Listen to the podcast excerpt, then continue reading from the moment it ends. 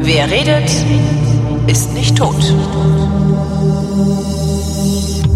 Frohes neues Wissenschaftsjahr mit Florian Freistetter.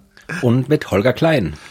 Ähm, wofür? Das war, wir sind viel zu schnell reingerutscht. Ne? Komm, Aschbacher Update. Ja, tatsächlich gibt es Hey. sogar was. Ich drei Meldungen. Drei, Meldungen habe ich. Ja, aber es ist ja tatsächlich ein Jahr her jetzt mittlerweile, dass äh, wir das Aschbacher Update angefangen haben. Also ein Jahr, äh, ich, das genaue Datum weiß ich nicht, aber es war im Januar 2020, wo diese absurde, bitte alle nochmal äh, zurückspulen, oder nicht zurückspulen, die Folge von damals rausholen und anhören, ähm, wie absurd das war, was unsere Ex-Ministerin da geschrieben hat. Und Ich wir erinnere warten mich ja- dran, wie du das vorgelesen hast. Ja. Ja. und wir warten ja schon äh, seit diesem Jahr, deswegen gibt es auch das Aschbach-Update, auf Konsequenzen, ja, die nicht kommen. Also wir haben ja schon mal abgedatet, dass äh, die Fachhochschule wo sie ihre Diplomarbeit verfasst hat, dass die kein äh, Fehlverhalten festgestellt hat. Und jetzt wird noch gewartet auf die TU Bratislava, die auch schon für Dezember, ah, immerhin ein Jahr lang, äh, sich Zeit gelassen hat, aber für Dezember angekündigt hat, es wird eine Kommission eingesetzt und die Kommission wird Gutachten und dann wird die Kommission ihr Gutachten mitteilen und dann wird die Uni entscheiden, was zu geschehen hat. Aber das hat die TU Bratislava. Ja, äh, es hat sich verzögert, überraschenderweise. Eine neunköpfige Sonderkommission muss anscheinend wirklich, wirklich genau prüfen. Ja, ähm, das heißt, sie sind noch Sie sind noch am Prüfen oder keine Ahnung, wir sind nicht am Prüfen, die machen wahrscheinlich irgendeinen Scheiß. Sie bohren in Und, der äh, Nase und irgendwann sagen sie, ja, nee, war nicht so schlimm und dann kann Frau Doktor, Frau Doktor, Doktor hier wieder rumdoktern. Ja, wir wissen ja auch schon, dass sie ihren Doktortitel behalten wird, weil die Slowakei da ein Gesetz hat, dass ja, genau. Doktortitel nicht aberkannt werden können. ja, also, Oh, aber wäre eigentlich auch ganz gut geeignet, das muss man auch mal sagen. Also unsere regierende Bürgermeisterin ist, die ist halt doppelt doof, ja. Die hat nicht nur abgeschrieben, sondern hat auch noch da gemacht, wo sie hinterher einen Doktortitel nicht behalten kann. Ja, also soweit das, das, das äh, nicht äh, sehr informative Update, aber es gibt in Sachen ja Plagiate in der österreichischen Regierung diverse Updates. Also äh, der der der Mensch, der diesen Fall mit der Aschbacher zum Rollen gebracht hat, das war ja äh, Stefan Weber. Ja. Den habt ihr in Deutschland auch schon kennengelernt, Ja. weil er sich ja dann auch mit der Annalena Baerböcks Arbeit beschäftigt hat und ich weiß nicht, ob er bei eurer Bürgermeisterin auch involviert war. Weiß ich nicht, aber der hat, ja. Ja, ich bin mal das gespannt. ja- also ich finde, ich finde diese Figur ein bisschen fishy, ehrlich gesagt. Ja, äh, Fischer würde ich nicht sagen, er ist einfach ein seltsamer Mensch. Also äh, prinzipiell ist es jetzt keine, zumindest finde ich das keine, ja, äh, ver verwerfliche Aufgabe, Plagiate zu suchen und auch nicht im Auftrag, weil muss ja nicht unbedingt hier so politisch sein. Ja, kann auch sein, irgendwie, du bist irgendwie, willst jemanden einstellen und dann kommt dir der Lebenslauf Fische vor und dann suchst du halt jemanden hier, prüf mal, ob das okay ist, die Arbeit. So, das ist ja eine Dienstleistung, die man im Prinzip anbieten kann. Aber wie gesagt, dieser Stefan Weber, bin mir auch nicht ganz sicher, was der macht, welche Agenda der hat. Genau, also, der ist es so dieser der an, sein ob er eine hat, Genau, das ist aber- es sieht so aus, als hätte er einen Antrieb und als käme dieser Antrieb auch äh, zumindest da, wo es politisch wird, von außen, aber so richtig weiß man es auch nicht, weil in Deutschland also gut, in Österreich kannst du halt nur gegen Rechte äh, Mhm. vorgehen, weil da gibt's keine anderen mehr, aber Naja, warte mal, warte mal, warte mal. Also ähm, wir haben, also tatsächlich hat jetzt ziemlich genau zum Jahrestag hat äh, Stefan Weber jetzt ähm, unsere, was ist sie denn, Frauenministerin Susanne Raab, auch von der ÖVP, auch eine von, die noch von der Kurztruppe übrig geblieben ist, ähm, die äh, hat auch äh, eine Diplom und ein Doktoratsstudium absolviert und zwar in äh, Diplom in Psychologie. Nein, die hat sogar zwei. Sie hat ein Diplom in Psychologie und ein Diplom und Doktorat in Rechtswissenschaften. Und äh, jetzt hat hier Stefan Weber gesagt, dass es in ihrer Diplomarbeit in Psychologie auch, sie er hat hier 17 Plagiatsfragmente gefunden. Plagiatsfragmente. Ja, halt irgendwie keine ganze Seite, sondern halt irgendwie hier ein Satz, da ein Satz Okay. und so weiter. Also ich habe mir das jetzt nicht im Detail angeschaut. Ähm, ja, vor allem so wieder auch so jetzt nicht nicht in dem Ausmaß, wie es bei Aschbacher war, ja, weil das war ja komplett. Das war ja dummes das Zeug, War, also- ja, das war irgendwie nicht mal nicht mal Sprache, was da Das, stattgefunden das konntest du noch nicht mal irgendwo abschreiben, weil sowas schreibt niemand auf, der bei klarem Ja. Verstand ist. Ja, aber in dem Fall, es waren halt irgendwie ja fehlende Quellenangaben, sagt er. Und auch viel, also sie hat immer den äh, österreichischen Psychiater Viktor Frankl zitiert. Äh, allerdings, beziehungsweise, ich weiß nicht, ob sie zitiert oder nicht zitiert, aber auf jeden Fall kam der vor. Und zwar aber immer als nicht als Frankl, sondern als Frank.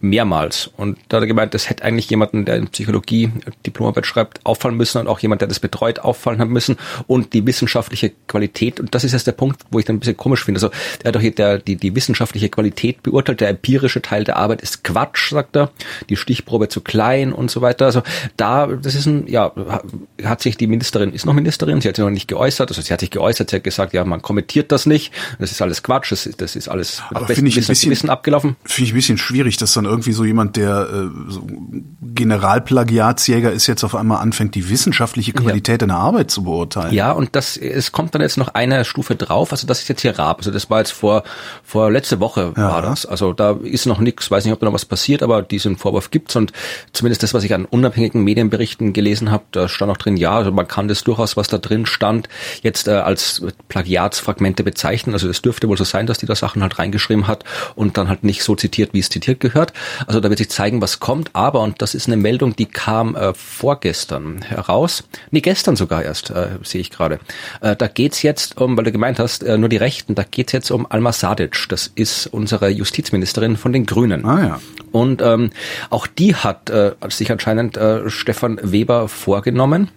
Und die ist wirklich, also die hat tatsächlich ja die die ist jetzt nicht so eine unter Anführungszeichen Akademikerin, wie es Aschbacher war, die hat mal irgendwo eine Doktorarbeit gemacht oder nicht gemacht hat und dann was ganz anderes gemacht hat, sondern die hat wirklich, also die ist halt halt, die ist, äh, die hat tatsächlich auf dem Feld gearbeitet, ah. wo sie äh, ge geforscht hat und alles. Also die ist ja. eine Wissenschaftlerin, die halt äh, durchaus international anerkannt und alles und äh, ist dann eben jetzt auch eine sehr, sehr gute äh, Justizministerin geworden und ohne die, wer weiß, wie das Ganze hier abgelaufen wäre in Österreich mit dem, was in Österreich passiert ist in den letzten Monaten, Aha. mit den diversen allen Korruptionsvorwürfen und so weiter und die Staatsanwaltschaft und die Angriffe auf die Korruptionsstaatsanwaltschaft von Seiten der, des anderen Regierungsteils, weil das ist ja in dem Fall ist, hat sie ja gegen die, die eigene Regierungspartner sich noch irgendwie durchsetzen müssen. Also, das ist schon eigentlich eine aber, recht gute Politikerin. Aber wie geht, wie geht jetzt eine Wissenschaftscommunity damit um, dass eine erfolgreiche Wissenschaftlerin die Grundlage ihres Erfolges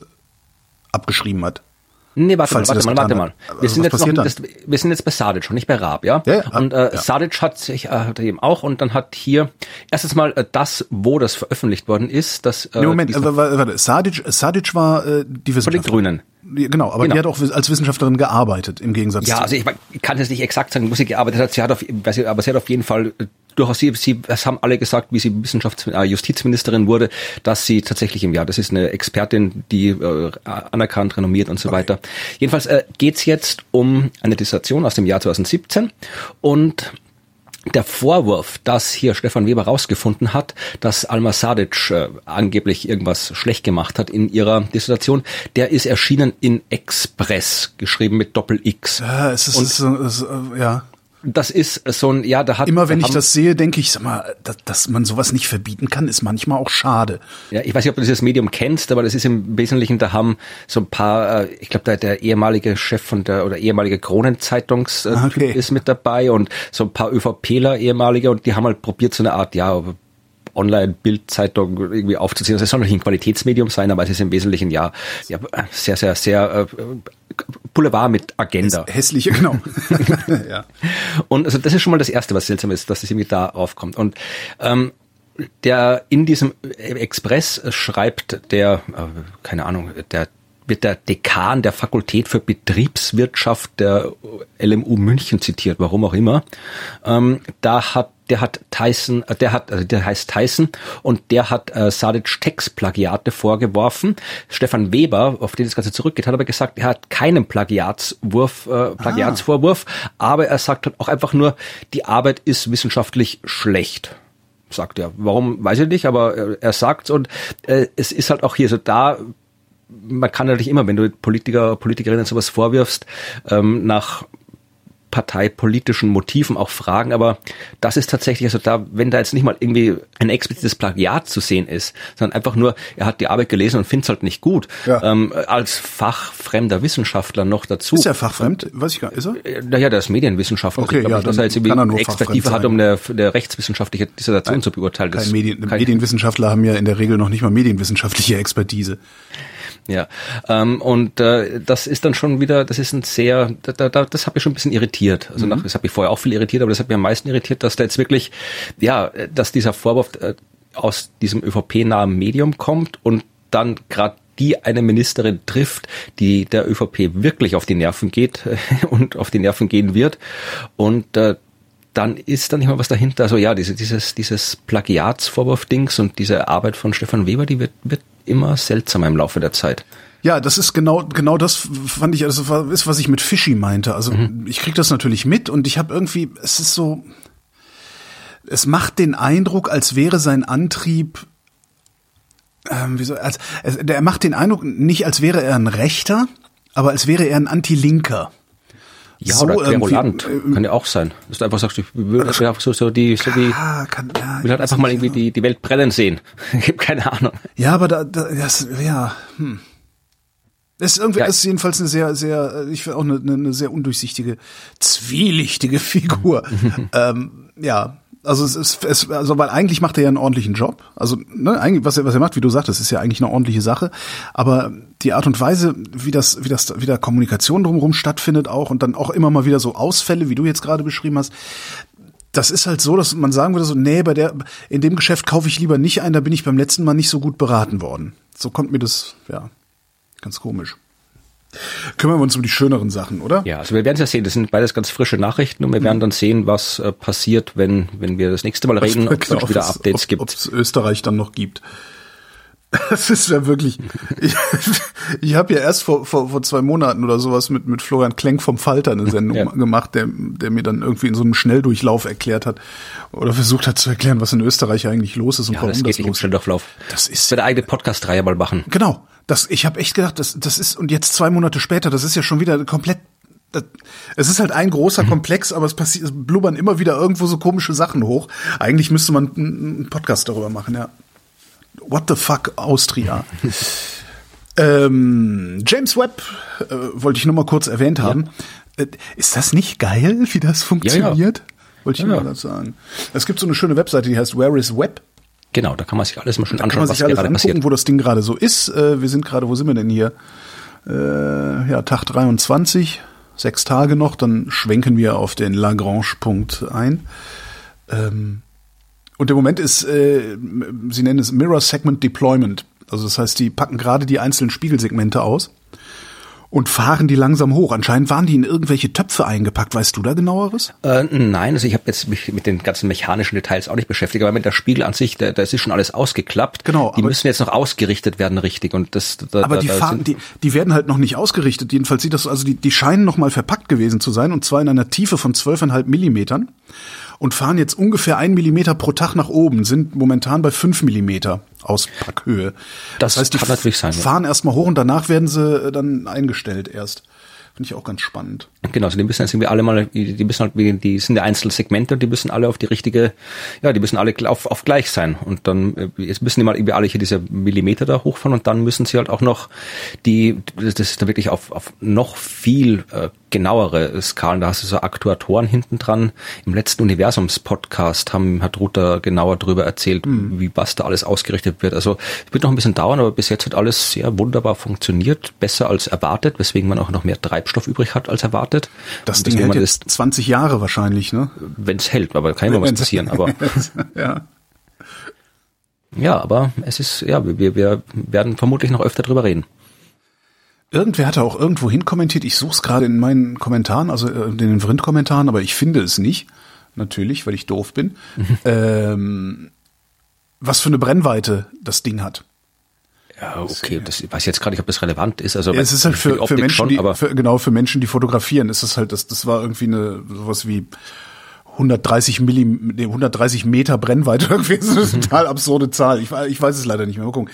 Ähm, nee, ich finde jetzt den Kommentar nicht. Ein kurzer Spoiler in einer der kommenden Sternengeschichten Podcast. Ich mache halt nur Werbung für eine Podcast. Ja, immer, da, da rede ich über eine, eine Linse, die eine Brennweite von 550 astronomischen Einheiten hat. Also 550 50 mal mal Abstand, 150 so, ja. Millionen Kilometer. Nicht schlecht, nicht schlecht. Was ist denn das für eine Linse? Ja, das verrate ich nicht. Die ist noch nicht Ach, Alter, Podcast. das ist, das ist halt das. Das Problem ist nicht, dass du Werbung dafür machst. Das Problem ist, dass du ähm, tatsächlich Werbung dafür machst. Das ist das Problem. Es ist die solare Gravitationslinse. Ähm, ich werde aber noch, einmal werde ich noch Werbung machen später. Aber aus dem Ja, ja, Grund. ist völlig in Ordnung. Aber äh, was halt echt irgendwie, das, was nicht geht, ist, nee, dann musst du dir das Buch kaufen. Weil das ist, wir sind hier nicht, Qualitätspodcast von wir sind hier, wir sind hier nicht von Freistädter. Sind hervorragend. Genau, wir sind hier nicht beim, beim privaten Hörfunk. Nicht? In 20 Minuten, da sagen wir euch, wie ihr in einer Stunde ein Auto gewinnen könnt. Ja, ja, Das ist, ein Auto. das ist Realität in diesen, oh, das ist alles so hässlich. Schon wieder Hässlichkeiten. Haben wir irgendwie was Schönes, hast du was Schönes Ja. mitgebracht? Gibt sonst was Neues im Universum eigentlich? Ja, jede Menge, aber ich möchte noch kurz äh, auf Österreich zurückblicken und hier Österreich Wissenschaft. Ah. Äh, es kennst du, kennst du Strutiosaurus austriacus? Der ist wunderbar. Ich streiche es von meinem. Nein, nein, äh, ich habe mir gedacht, dass du das wahrscheinlich hast, aber ich wollte ihn auch nehmen, weil äh, das ist, äh, ich habe da eine persönliche Beziehung zu dem Tier. nee, echt? Also, Ja. Es ist, ich muss so sagen, ich habe diese Meldung gelesen und bin aus dem Lachen eigentlich nicht mehr rausgekommen, weil die Überschrift lautet, Österreichs einziger Dino ging im Bummelschritt. Ja, Ist noch so. besser. Geht noch weiter. Behäbig und schwerhörig wälzte sich die wandelnde Festung namens Strutiosaurus austriacus einst durch die Lande. Ja. Ich, Ist Entschuldigung, aber ich mag euch Österreicher ja, weil ihr sowas Morbides und auch Langsames habt. Und das ist was, noch besser war, also das ist ja, du zitierst gerade aus der Online-Ausgabe vom Standard. richtig. Und ähm, der Standard, ich habe den ja auch als Print immer abonniert, beziehungsweise das gibt es so eine, so eine äh, Mini-Ausgabe, also nicht die komplette Ausgabe, sondern so Standard Kompakt ist das, was das Wichtigste ist.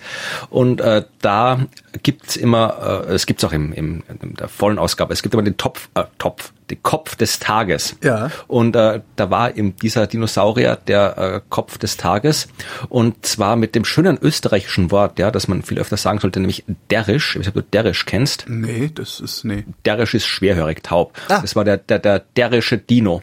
Und der derische Dino aus Österreich. Der, oder der, der Adri, der sie gerade in der Wiener Zeitung haben sie ihn den derischen Schleicher genannt.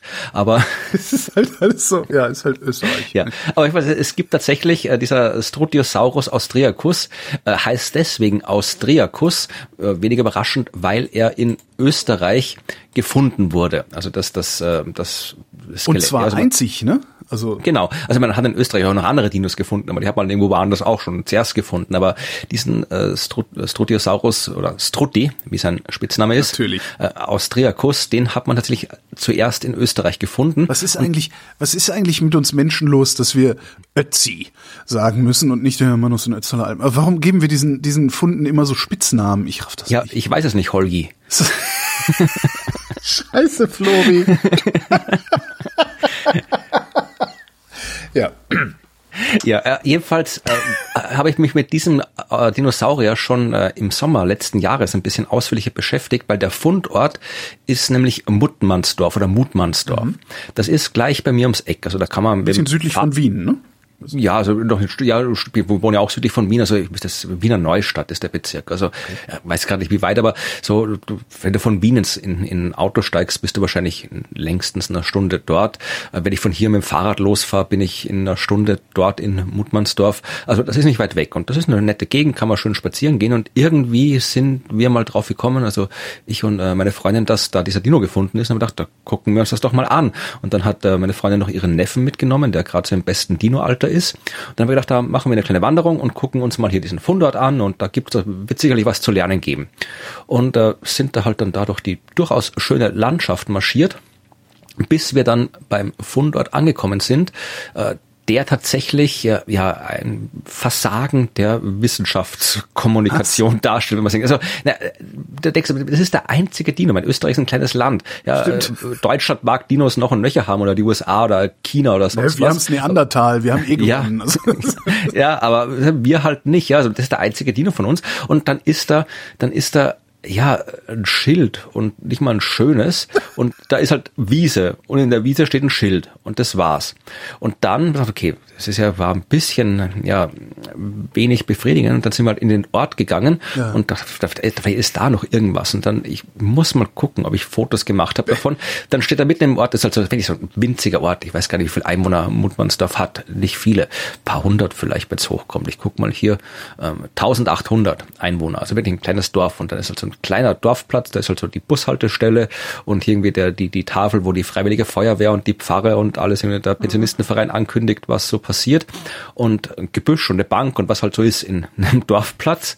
Und dann steht da so eine Art Vitrine, aber sehr versteckt hinter irgendwelchen Büschen und Bäumen.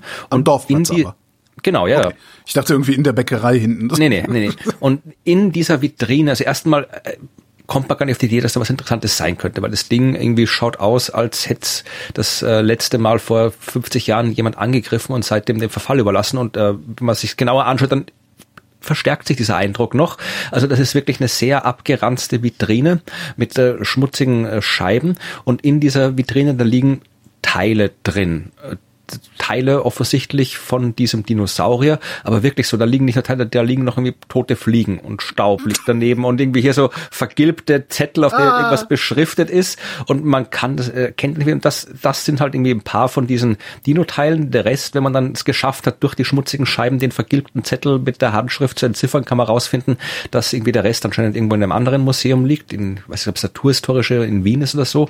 Aber ja, also das ist, äh, da muss man wirklich sehr, sehr, sehr äh, sich informieren wollen, äh, damit man sich über diesen Dino informiert. Und das fand ich halt ein bisschen schade, dass man da nichts draus macht. Man muss ja nicht den Dino-Park hinbauen oder sowas. Nee, ja, aber, aber also ich meine, wenn, wenn vor allen Dingen, also ich, ich habe gerade mal, während du erzählt hast, noch ein bisschen rumgegoogelt, der scheint im 19. Jahrhundert schon gefunden worden ja. zu sein. Ähm, das heißt, es gibt jetzt gerade einfach nur ein neues Paper über dieses. Ja, ja nee, der ist nicht neu, der, der ist schon lange, der gibt schon lange.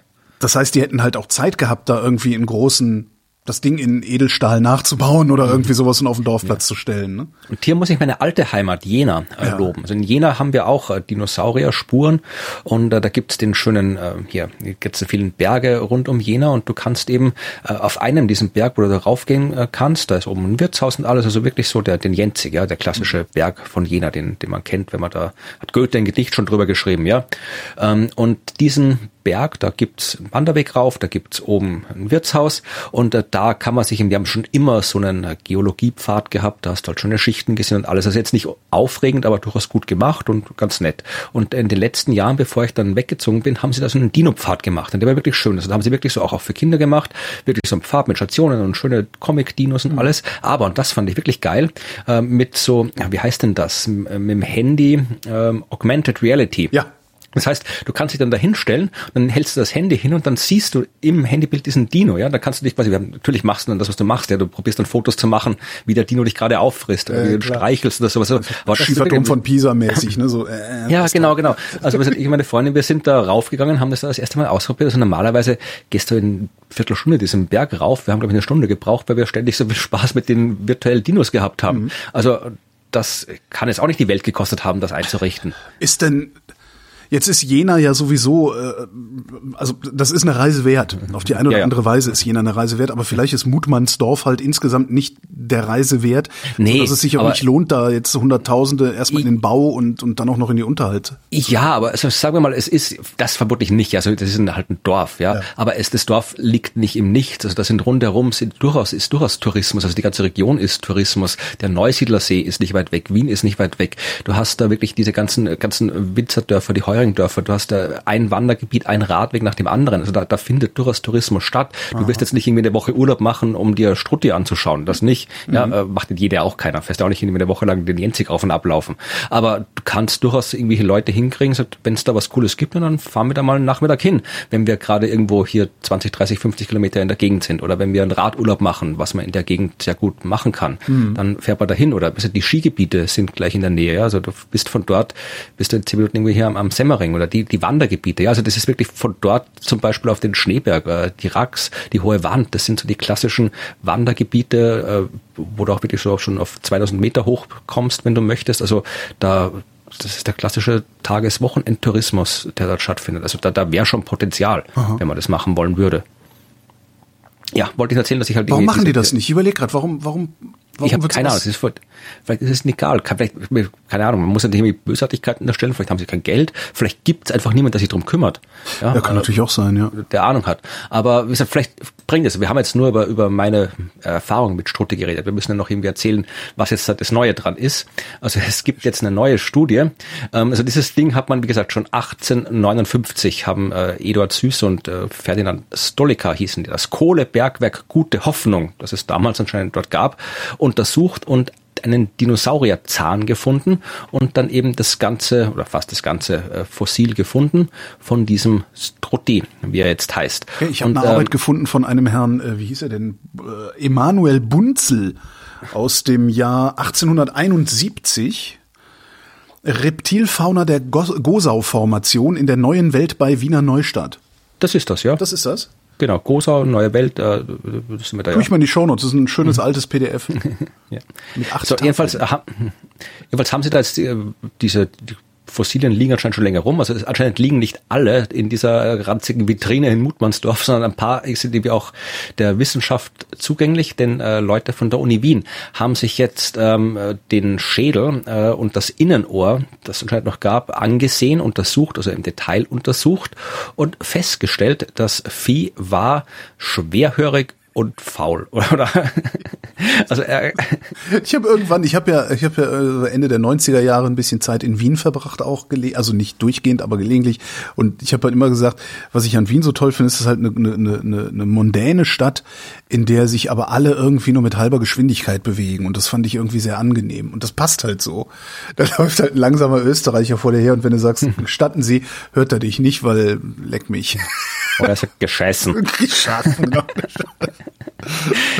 ja, also jedenfalls haben die äh, festgestellt, dass äh, dieser Dinosaurier offensichtlich halt nur eingeschränkt mobil war, also nicht jetzt irgendwie so wie ein Velociraptor durch die Gegend geflitzt mhm. ist. Also der schaut auch eher, wenn du den anschaust, das ist auch eher so ein, ja jetzt nicht irgendwie so T-Rex-mäßiges Ding, sondern der lief auf, auf vier Beinen so rum. Ja, hat so ein bisschen was von einer, von einer großen Eidechse, ja. würde ich mal sagen. Und ähm, äh, die e Verwandte von diesen äh, Dinosauriern oder ähnlich äh, gebaute Dinosaurier, die haben dann so, ja, so, so am Schwanz so große Keulen, kennt man ja, diese klassischen Dinger, diese, mit diese rumschleudern und so. Und die haben diesen Sch äh, Schwanzkeulen-Dingens mit einer Region im Hirn gesteuert, die ähm, der äh, Strutti nicht hat. Der, das Gehirn war zu klein, der konnte sowas nicht. Das heißt, der ist halt einfach nur so ein bisschen durch die Gegend spaziert. Und hat sich gefragt, was er da hinten für ein Ding dran hat und was er nicht bewegen kann. Ja. Und äh, offensichtlich hat er auch schlecht gehört, haben sie aus seinem ähm, Innenohrknochen abgeleitet. Ja, also der ist halt so durch die Gegend gestapft, hat äh, viele Stacheln gehabt äh, zur Verteidigung, zur passiven, weil für aktive Verteidigung war er anscheinend zu blöd und ähm, hat eh nur Pflanzen gefressen, also musste auch niemanden angreifen und ja, war halt so ein bisschen schwerhörig. Und dann ist er ausgestorben, wie alle anderen. wie alle anderen. wie es damals so Mode war, ist genau. er ausgestorben. Hier, ähm, ble wir bleiben im, im Tierreich. Ähm, die Wissenschaft hat festgestellt beziehungsweise eine Theorie entwickelt, woher unsere Angst vor Spinnen kommt. Ähm, alle, alle Menschen haben irgendwie Angst beziehungsweise empfinden so einen gewissen Ekel bei Spinnen und das, das machen. Ang ja. Bitte? Angst habe ich auch nicht, aber ich mag so, nicht so, unbedingt ne, haben, so ja. Unbehagen, ne? so ja. Anxiety halt. Ähm, und es ist halt so, dass das selbst bei kleinsten Kindern schon der Fall ist. Die fühlen, auch, auch die kriegen so eine Abwehrreaktion, wenn sie Spinnen sehen. Daraus haben die äh, WissenschaftlerInnen geschlossen, dass das irgendwas ist, was äh, sehr, sehr alt in, in uns einprogrammiert worden ist. Problem ist, Spinnen sind eigentlich ungefährlich.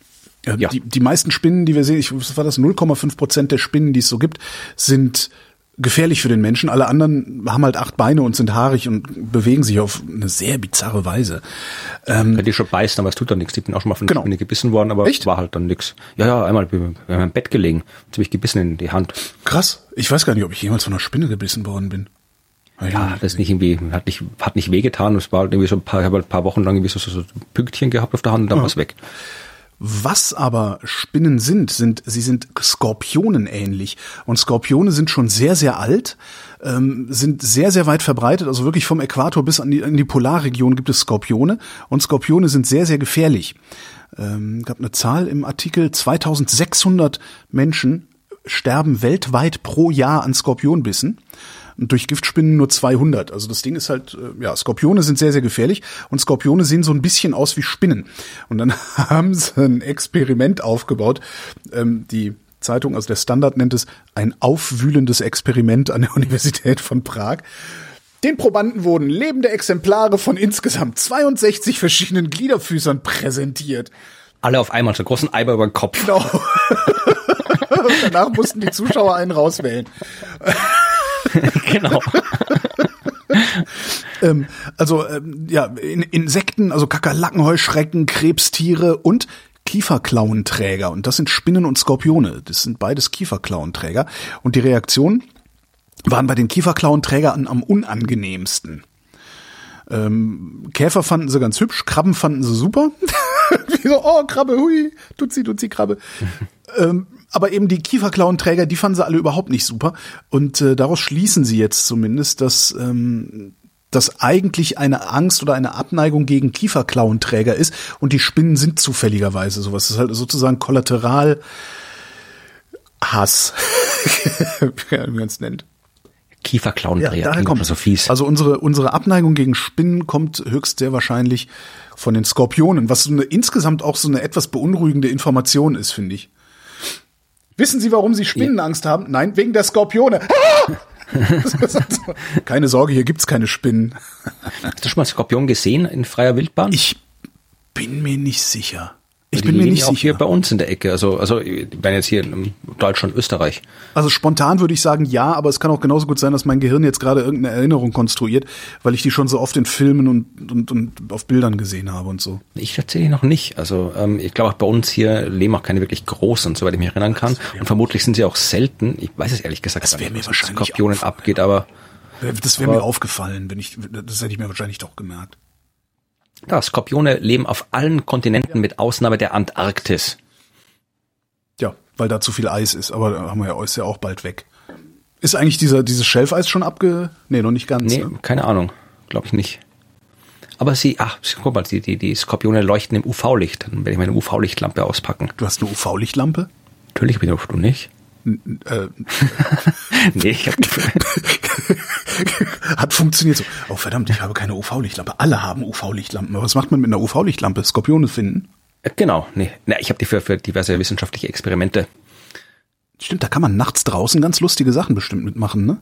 Ja, das auch, ne. Ich habe die äh, gibt irgendwie, ich glaube, es war sogar noch im Fernsehen so ein Science Busters Experiment, wo ich zeige, wie wie äh, ja äh, Sonnencreme funktioniert.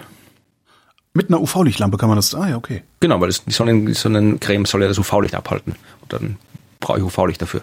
Stimmt. Ja. Man kann auch sonst coole Sachen machen mit UV-Lampen. Also keine Ahnung, kannst du einen Gin zum Leuchten bringen und so Zeug. Aber in der Disco Spaß. Spaß ja. in der Disco. Ja genau, es ist ja Schwarzlichtlampen, ist ja UV. Ne? Ja, ja, genau, genau. genau. Ja, genau. Oder du, du als Fotografie-Fan, du könntest damit äh, Cyanographie machen. Haben wir da schon mal drüber gesprochen? Cyano ja, da ich, ja, ich kaufe mir so ein Ding, die kosten ja wahrscheinlich auch nichts. Das ist wahrscheinlich so Taschenlampe für einen ah. Zehner irgendwie, ne? Ja, ein bisschen teuer. Es gibt auch sehr schwache, aber die gibt's bei, bei ja, guck, guck irgendwo, da wo es Sachen gibt. Da gibt's auch, da gibt's auch äh, ähm, ähm, UV-Lichtlampen. Die sind wieder Taschenlampe, ja. Vermögen kosten die Dinger nicht, nee. Hm. Alles klar. So. Ja, dann äh, machen wir weiter mit, machen wir weiter mit Weltall. Äh, es wurde was entdeckt. Ähm, im Weltall. Du musst nicht raten. Über Ach so, äh, dann sag doch. Das. Ich, nein, du machst das ja so gerne, dass du mir so äh, wusstest nee, du schon, was entdeckt wurde. Aber ja, nee, ja, bitte, was? Äh, es wurde was entdeckt und äh, man weiß noch nicht, ob man es wirklich entdeckt hat. Also es ist eine typische Entdeckung in der Wissenschaft, also Hinweise auf was und äh, wir können es aber noch nicht genau sagen. Und zwar ein, ja, ich, ich scheue mich dieses Wort zu verwenden, weil es so einen äh, Kontext hat, ein Supermond. Ist das nicht Supermond? Ist das nicht das, wenn der Mond so groß aussieht von der Erde aus? Ja, ich bin mir ziemlich sicher, ich habe schon mehrmals in diesem Podcast darüber geschimpft, dass Supermond kein astronomischer Begriff ist und dass das hier irgendwie nur das, das Konzept des Supermonds, also jetzt der Vollmond, der von der Erde aus so groß ausschaut, ja, wo die Medien dann alle immer irgendwie einen Kollaps kriegen, wenn dann hier der, der Blut-Supermond und tralala und alles irgendwie und so seltenes Ereignis und dramatisches Himmelsspektakel und es ist einfach nur ein Vollmond. Und ähm, dieser Supermondbegriff kommt aus der Astrologie, aber darauf will ich gar nicht hinaus. Nein, äh, Supermond war das Wort, das in der Schlagzeile des Berichts darüber verwendet worden ist. Tatsächlich handelt es sich, wenn es sich darum handelt, um einen Exomond. Und Exomonde sind eine spannende Sache. Mhm. Ähm, wie der Name andeutet, sind das Monde von Exoplaneten, also Monde von Planeten, die andere Sterne umkreisen. Und Planeten, die andere Sterne umkreisen, kennen wir ja mittlerweile ausreichend viele. Ja, weiß ich, wo wir stehen, 4000 irgendwas und es gibt halt irgendwie Milliarden von den Dingen. Find, ich finde das ganz interessant, also weil Exoplaneten zu finden ist ja schon jetzt nicht, also es sieht trivial aus, weil wir so viele davon finden und weil wir wissen, wie wir gucken müssen. Aber ein Mond, der um diesen Planeten dazu musst du ja dann auch irgendwie wie finden die den? Ja, na, da kommen wir gleich dazu. Weil also, der Planet äh, selber wackelt, während er irgendwie seinen Solartransit macht oder sowas? Ja, nee, also, kommen wir gleich ja, okay, dazu. Also ja, ja. erstmal die Frage ist, dass prinzipiell äh, gibt es keinen Grund, warum es keine Exomonde geben sollte, weil das wäre schon sehr absurd, wenn bei uns im Sonnensystem alles voll ist mit Monden. Wir haben irgendwie über 200 von den Dingern rumschwirren, äh, von denen wir wissen und wahrscheinlich noch viel mehr. Also bis auf Merkur und äh, Venus haben alle Planeten, Monde. Wir haben Zwergplaneten, die Monde haben. Es gibt äh, Asteroiden, die von kleineren Asteroiden umkreist werden. Ja, also mhm. äh, es wäre seltsam, wenn das andere Planeten bei anderen Sternen nicht hätten, diese Exomonde. Äh, sie sind halt schwierig zu finden. Ja, also man sucht im Wesentlichen, seit man von den Exoplaneten weiß, probiert man auch die Exomonde zu finden. Ich glaube, einer meiner ersten Texte, die ich geschrieben habe, ähm, als Autor war irgendwie ein Artikel über Exomonde für Spektrum und äh, dann habe ich aufgehört, Artikel zu schreiben für Spektrum, weil es war der erste und der Redakteur hat gemeint, ja, also äh, wenn er noch mehr korrigieren hätte müssen, dann hätte er seinen Namen drunter geschrieben und nicht meinen.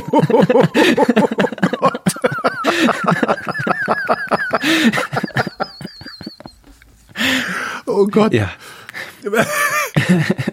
Ja, dann habe ich gedacht, okay, dann schreibe ich jetzt ein bisschen was anderes, bevor ich dann wieder, bis ich dann gelernt habe, wie man vernünftige Artikel schreibt für andere Medien. Ja, aber das war, das muss, keine Ahnung, sicherlich schon irgendwie zehn Jahre her mindestens. Also da hat man dann schon ernsthaft probiert, Exomonde zu finden und äh, man probiert es immer noch ernsthaft, weil das Problem ist, wie du sagst, wie findet man die? Ja, direkt schauen geht nicht, aber wir können nicht mal normale Planeten, also Exoplaneten direkt sehen, bis auf ganz wenige Ausnahmen. Das heißt, da muss es irgendwie anders finden. Aber äh, die Methoden, die sich eignen, um Planeten zu finden, eignen sich auch, um Monde vom Planeten zu finden. Weil nehmen wir ein Beispiel hier, das ist vermutlich am einfachsten vorstellbar, ja, die Transits. Das ist ja mittlerweile die häufigste Methode, ja. um Exoplaneten zu suchen. Du beobachtest das Licht eines Sterns und guckst, da wird das periodisch schwächer. Weil wenn das periodisch schwächer wird, ist ein Grund, warum das so sein kann, ein Planet, der halt, wie es Planeten tun, periodisch um den Stern rumkreist und dabei immer wieder in die Sichtlinie gerät und immer wieder ein bisschen was von dem Licht äh, verdunkelt. Ja, also das ist eine Methode, wie wir sehr erfolgreich Planeten gefunden haben.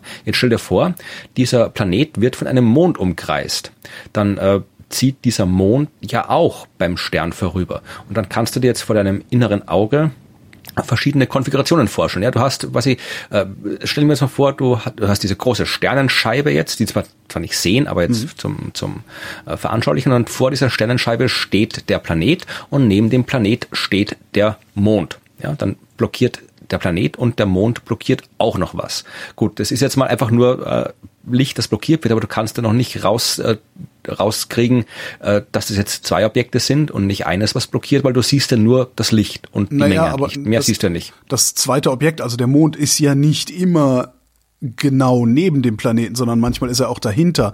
Und in dem Fall, wo er dahinter ist, muss ja mehr Licht durchkommen. Ganz genau. Das heißt, du wirst in so einem Fall nicht einfach so eine klassische Verfinsterung sehen. Also Verfinsterung, das sind ja wirklich irgendwie ja.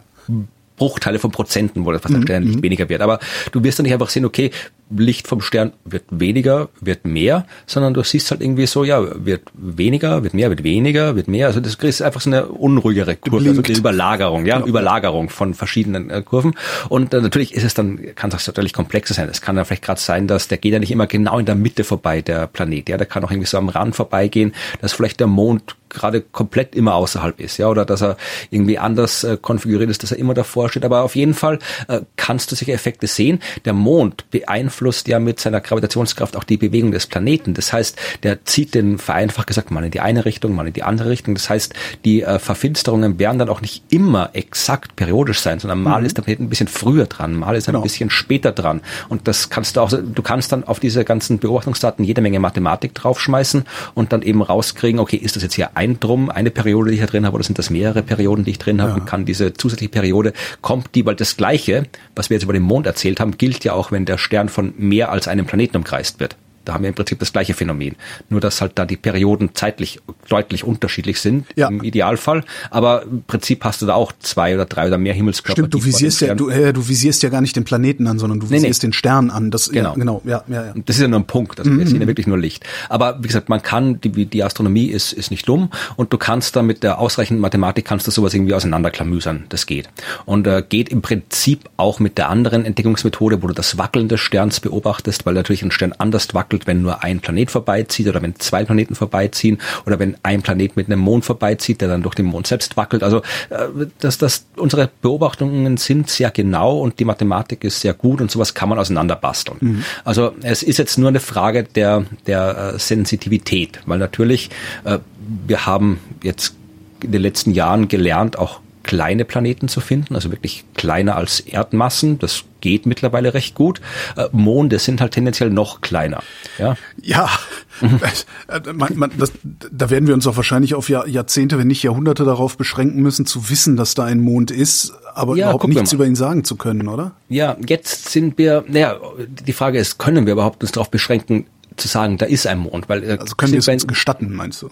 Ja, weil wir, die, das, das ist wirklich also sowas wie den Erdmond und der Erdmond ist schon vergleichsweise groß, ja. Mhm. Das äh, sowas zu finden, da musst du wirklich schon sehr, sehr, sehr genau messen können, dass du eindeutige Aussagen machen kannst. Womit wir jetzt wieder beim Supermond sind, ja, denn äh, das, was man jetzt hier gefunden hat, ja, betrifft einen äh, Planeten, äh, einen, nein nicht einen Planeten, einen Stern Kepler 1625, der, nein, Entschuldigung, das war der falsche, das war der andere Kandidat. Man hat vor ein paar äh, Jahren schon einen anderen Kandidaten okay. gefunden. Ähm, Kepler 1708, also nur falls wieder erschrocken aufgehorcht hat bei dieser falschen Zahl. es geht um Kepler es, 1708. Wette, es gibt Menschen, die wissen sowas aus dem Stand. Vermutlich, ja, zumindest die, die, die Leute, die es erforscht haben. Also die, Nee, aber, also, die es erforscht haben sowieso, aber ich, ich wette, da draußen läuft irgendjemand rum, eventuell hört er diese Sendung sogar und weiß sowas. Nein, nein, nein, das ist falsch. Ja. Das war nicht 17365. ja, also es geht um den Stern Kepler 1708. Der wird von einem Planet umkreist, nämlich Kepler 1708b. Mhm. Und äh, das ist, wie gesagt, kein, kein erdgroßer Planet. Das ist, das ist so Jupiter-Ding ungefähr, ja. Größer wahrscheinlich sogar noch. Und ähm, dann äh, hat man, Jupiterplaneten haben Monde, wissen wir. Jupiter hat, ein, ganz, hat irgendwie 80 Monde, Saturn hat 80 Monde bei uns. Also das kann man durchaus nach Monden suchen. Ist einfacher als bei so Planeten wie Erde oder Mars nach Monden zu suchen, die tendenziell weniger haben. Jetzt hat man eben genau über diese Transitmessungen, die ich vorhin gerade erklärt habe, äh, das waren eben Messungen, die noch im Archiv von Kepler liegen. Da liegen Unmengen, die ganzen Stars, äh, Daten rum, die Helligkeitsmessungen, und da kann man immer noch irgendwelche Algorithmen drüber laufen lassen. Weil natürlich kann man nicht immer sofort nach der Beobachtung alle Daten auf alles untersuchen. Ja, das heißt, da kann man immer wieder noch Daten rausholen. Und jetzt haben hier ähm, Leute von der weiß ich was, Leute von der NASA? Nee, Leute von der Columbia University, also Amis, haben ähm, amerikanische die, Wissenschaftler haben das festgestellt. Ja, genau.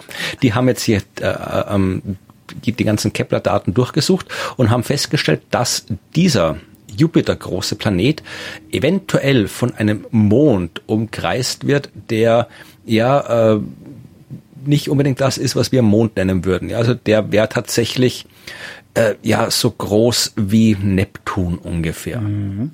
Also ein sehr großer Gasplanet, der von einem kleineren, immer noch sehr großen Gas Himmelskörper umkreist wird, den man halt jetzt hier Mond nennt, weil halt ja ein Ding, das einen Planeten umkreist, landläufig Mond genannt wird.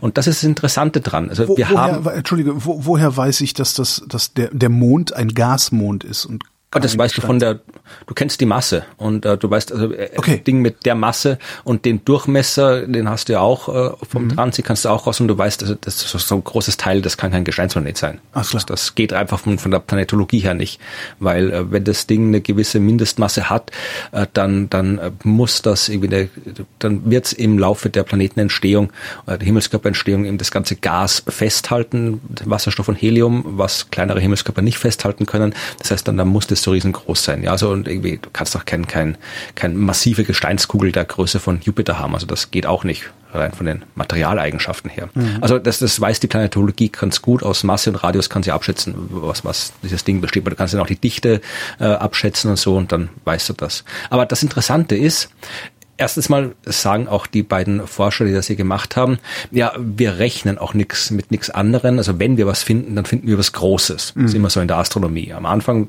am Anfang findest du immer was Großes, weil erst dann Klar. das Große macht das meiste Geräusch oder das meiste Signal in dem Fall. Und ähm, wenn du dann gelernt hast, dass dann wie es geht, dann kannst du auch die kleineren Sachen finden. Mhm. War bei den Planeten ganz genauso. Und äh, insofern ist es nicht überraschend, dass da was Großes ist, aber das Interessante ist, dass genauso wie bei den Planeten, ja, die ersten Planeten bei anderen Sternen, die wir gefunden haben, waren Planeten, die es bei uns nicht gibt. Ja, das waren gigantisch große Gasplaneten, die extrem nah an ihrem Stern dran geklebt sind. Ja, diese mhm. äh, Hot Jupiters, wie sie äh, bezeichnet worden sind. Und sowas haben wir nicht. Ja, unsere Gasplaneten sind alle weit weg vom Stern und aus guten Gründen, weil das der Grund, der Weg ist, der Ort ist, wo Gasplaneten entstehen, nämlich weit weg vom Stern. Wir haben nicht gewusst, dass die auch nahe an den Stern ranrücken können, weil die das bei uns nicht getan haben. Mhm. Aber anderswo haben sie es getan und das haben wir erst anderswo entdeckt. Und bei uns gibt's auch keine großen Gasmonde, wenn man das so bezeichnen will. Aber Gibt's überhaupt Gasmonde bei uns? Nee, ne? Nee, nee. Also alle Monde, die wir haben, sind Gestein. ja ja, also wir haben durchaus große Monde, also hier sowas wie äh, Ganymed, Callisto, die beiden äh, großen oder Titan vom Saturn, also die, die wirklich großen Monde von Jupiter und Saturn. Der äh, Venusmond, Tetra. Äh, ja, genau, aber der ist ja schon äh, äh entkommen, ja, also der ist schon, genau, weg. Ist schon weg. Der rast auf die Erde zu. nee, aber die äh, großen Monde von Jupiter und Saturn, wenn die nicht Jupiter und Saturn umkreisen würden, sondern einfach so für sich durchs Weltall fliegen würden, dann würden wir da ohne jene, jene Frage zu stellen Planeten dazu sagen. Ja, die sind mhm. größer als der Merkur teilweise. Ja, okay. also das, das, äh, da, der Titan hat eine dicke Atmosphäre. Also das wir sind eindeutig, würden wir eindeutig als Planeten bezeichnen, wenn sie nicht zufällig gerade um Saturn oder Jupiter drum kreisen würden. Also wir wissen schon, dass äh, es, es fette Monde geben kann. Ähm, Gasmonde haben wir noch nicht gefunden, aber äh, offensichtlich oder möglicherweise gibt sowas anderswo. Und äh, wenn es so ist, dann ja, ist es ein Zeichen, wir werden vermutlich jetzt mehr davon finden. Wenn die Daten, wir kriegen ja immer mehr Daten, mhm. wir haben ja neue Teleskope, James Webb und andere. Es gibt, werden immer mehr Teleskope dazukommen, die immer bessere Daten sammeln können und dann werden wir das finden. Also es kann natürlich auch jetzt hier sein, dass das Datenreduktion bietet immer die Chance, dass da irgendwelche Artefakte entstehen, die in der Realität gar nicht existieren. Sagen Sie, ist sehr gering in dem Fall, kann man nicht ausschließen, aber wir werden sehen und dann werden wir uns überlegen müssen, äh, nochmal über die äh, Planetenentstehungsmechanismen nachdenken müssen, weil, wie gesagt, äh, noch haben wir den Fall, quasi, das ist noch nicht so im Standardrepertoire drinnen, dass zwei Gashimmelskörper gemeinsam einander umkreisend entstehen. Mhm. sowas haben wir noch nicht im Repertoire. Also man, man kann das modellieren, haben die wahrscheinlich auch modelliert. Äh, vermutlich, wenn man es modelliert, dann sieht man auch, dass es geht. Aber die Frage ist halt, ja, wie geht's genau? Entstehen die gemeinsam? Fangen die sich ein? Wie wahrscheinlich ist das und so? Also das kann man alles simulieren. Die Frage ist, ähm, was macht dann die Realität? Und die Realität sehen wir jetzt gerade oder fangen an, sie zu sehen und dann, ja, wird interessant. Also die die Monde, langsam, langsam kommen wir auch den Monden auf die Spur. Und wir müssen ja langsam äh, mal vorankommen, weil äh, der Planet ja, also die Erde, langfristig unbewohnbar wird, denn äh, das ist mir irgendwie ist mir das zu dramatisch gerade. Egal, denn die Wissenschaft hat festgestellt, dass die Erde schneller auskühlt als bisher angenommen. Sie kühlt aus. Sie kühlt das aus. Ist eine gute Nachricht. naja, der, der Klotz kühlt aus, die Atmosphäre nicht, die bleibt warm. Ach so, toll. Wäre dann auch nochmal interessant, ob äh, vielleicht, also inwieweit, inwieweit äh, der Klimawandel auch durch innererdliche Mechanismen, obwohl der, der Wärmeverlust aus dem Inneren der Erde ist ja schon immer da, von daher ist ja. er schon eingepreist. Ne? Jedenfalls gibt es äh, zwischen dem zwischen dem Kern, also der Niefe, wie sie heißt, habe ich gelernt in der Schule damals. Ähm, Ach Gott, ich habe nachdenken müssen. Nickel, Nickel Eisen, was ja, redest du da? Die Niefe. ähm, zwischen zwischen dem Kern und dem Mantel gibt es, habe ich habe ich wusste ich auch noch nicht, da gibt es ähm, ein Mineral und dieses Mineral Still oder prickelnd? genau, ähm, Mittel äh, naturell. So. Und dieses Mineral heißt Britschmanit. Ich vermute mal als Brückenmineral äh, Bridgemanit genannt. Nein, ich glaube, es ist einfach der Typ heißt Bridgman. Also die ganzen so, Minerale werden alle nach, nach Leuten benannt. Ach so, okay. Aber wie ist der da hingekommen, der Bridgman? Na gut, egal. Das ist, ich, jetzt hast du es mir kaputt gemacht. Das heißt, es ist Bridgmanit jedenfalls. Gibt's da, also das ist das, wie, wie Sie schreiben, das dominierende Material an der Kernmantelgrenze. Ähm, und das ist wärmeleitfähig, notwendigerweise, sonst wird es wahrscheinlich noch heißer werden da unten. Ähm, Und bisher konnten sie nur schätzen, wie leitfähig das ist. Äh, jetzt haben ein paar japanische Wissenschaftlerinnen und Wissenschaftler ähm, es geschafft, Britschmanit im Labor herzustellen und aufzuheizen und dann zu gucken, wie gut wärmeleitfähig das ist. Und stellt sich raus, ähm, das Britschmanit leitet anderthalb Mal besser, als sie bisher angenommen hatten, aufgrund einfacher Modelle, die sie sich über das Bridge, Bridgemanit, Bridgemanit gebaut haben. Was ich ein bisschen schade finde, ist, also ich habe den Artikel gelesen und dachte, boah, krass, boah, krass. Mal gucken, wann die Apokalypse jetzt kommt. Und ne, die könnte ja auch sein, dass sie aus dem Inneren der Erde kommt. Ja. Ganz am Ende des Artikels schreibt ein Zitat von äh, Herrn Murakami, der da offensichtlich Liedautor ist. Solche Ereignisse zeitlich einzugrenzen, ist mit dem aktuellen Stand des Wissens nicht möglich. also wir wissen nicht, wann die Konvektionsströme da mal aufhören. Ja. Apropos, hast du diesen, hast du das mit diesem, diesen, den Vulkanausbruch mitgekriegt letzte Woche, also am Wochenende? Ja, ja, also Wahnsinn, so, oder?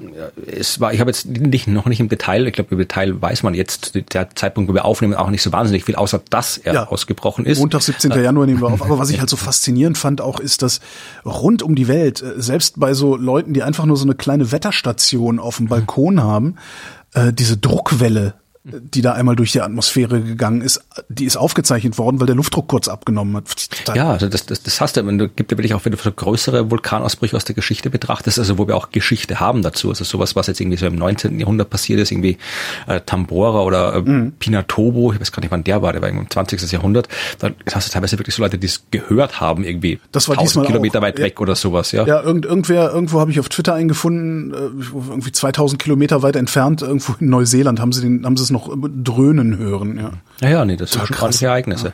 Ja. Ich hoffe, dass das, ich hoffe, dass für die da unten echt einigermaßen glimpflich ausgegangen ist. Ja, bin gespannt, was da noch rauskommt. Ja. Äh, kurzer Nachtrag, also hier, um das Mysterium des Britschmanits zu lösen. Ja. Ähm, tatsächlich, also du hast gesagt, sie haben das, äh, sie haben dieses Material hergestellt. Ähm, vermutlich haben sie es dann irgendwie auf eine bessere Art hergestellt oder haben es auf eine hergestellt und auf eine neue Art untersucht. Denn erstmals hergestellt äh, ist dieses Mineral im Jahr 1974 mhm. äh, worden und zwar in Hochdruckpressen.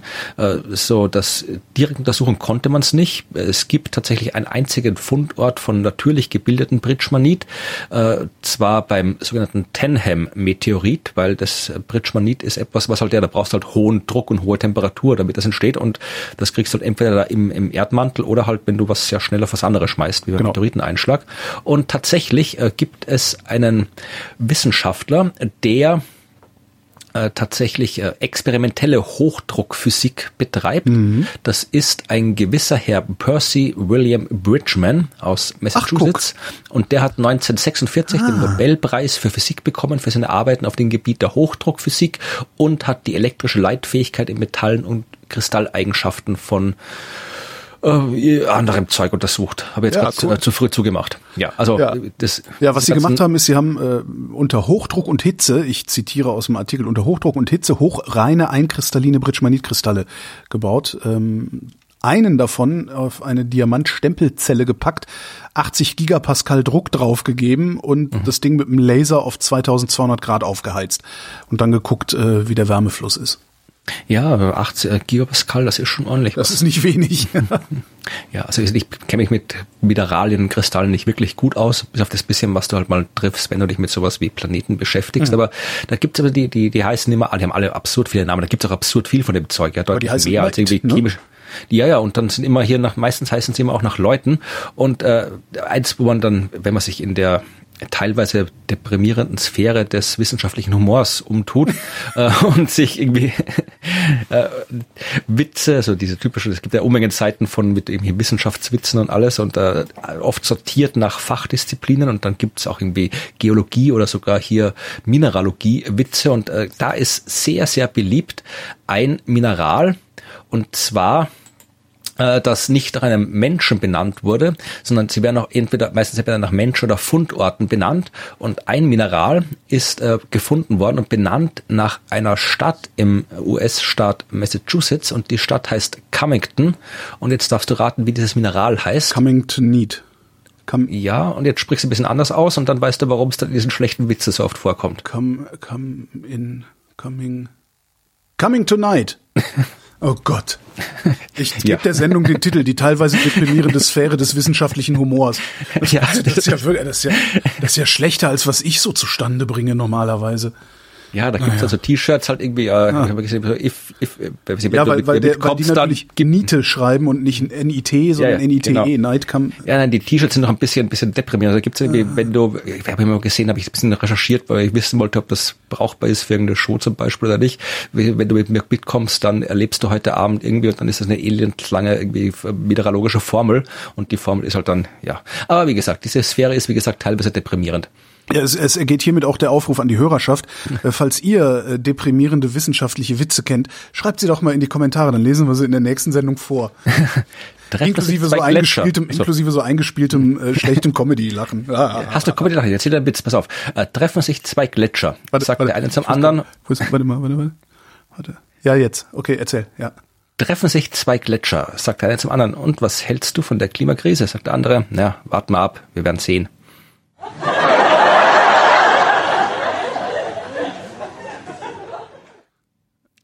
Ich habe eine ganze Liste davon. Das gehört zu meinem Job dazu, Witze zu erzählen, über die keiner lacht. Ja, hast, du, hast du noch einen auf der Pfanne oder was? Ah, nee, nee, nee, das muss ich jetzt nicht ausführen, aber das ist ja quasi hier mal so der, der, der Schlussgag von den Science-Buster Fernsehsendungen, dass man einen wissenschaftlichen Witz erzählt und die müssen also, wir suchen dann echt, ich, ich sortiere oft sehr viele aus, weil sie zu lustig sind. Also Ja, das, das muss dann immer so ein, so ein Witz sein, der halt, wo du halt im Wesentlichen so dieses, ah, wenn du jetzt noch so Grillenzirpen hättest, so, Ja, genau. die, die erwünschte Reaktion, ja. zirp, zirp.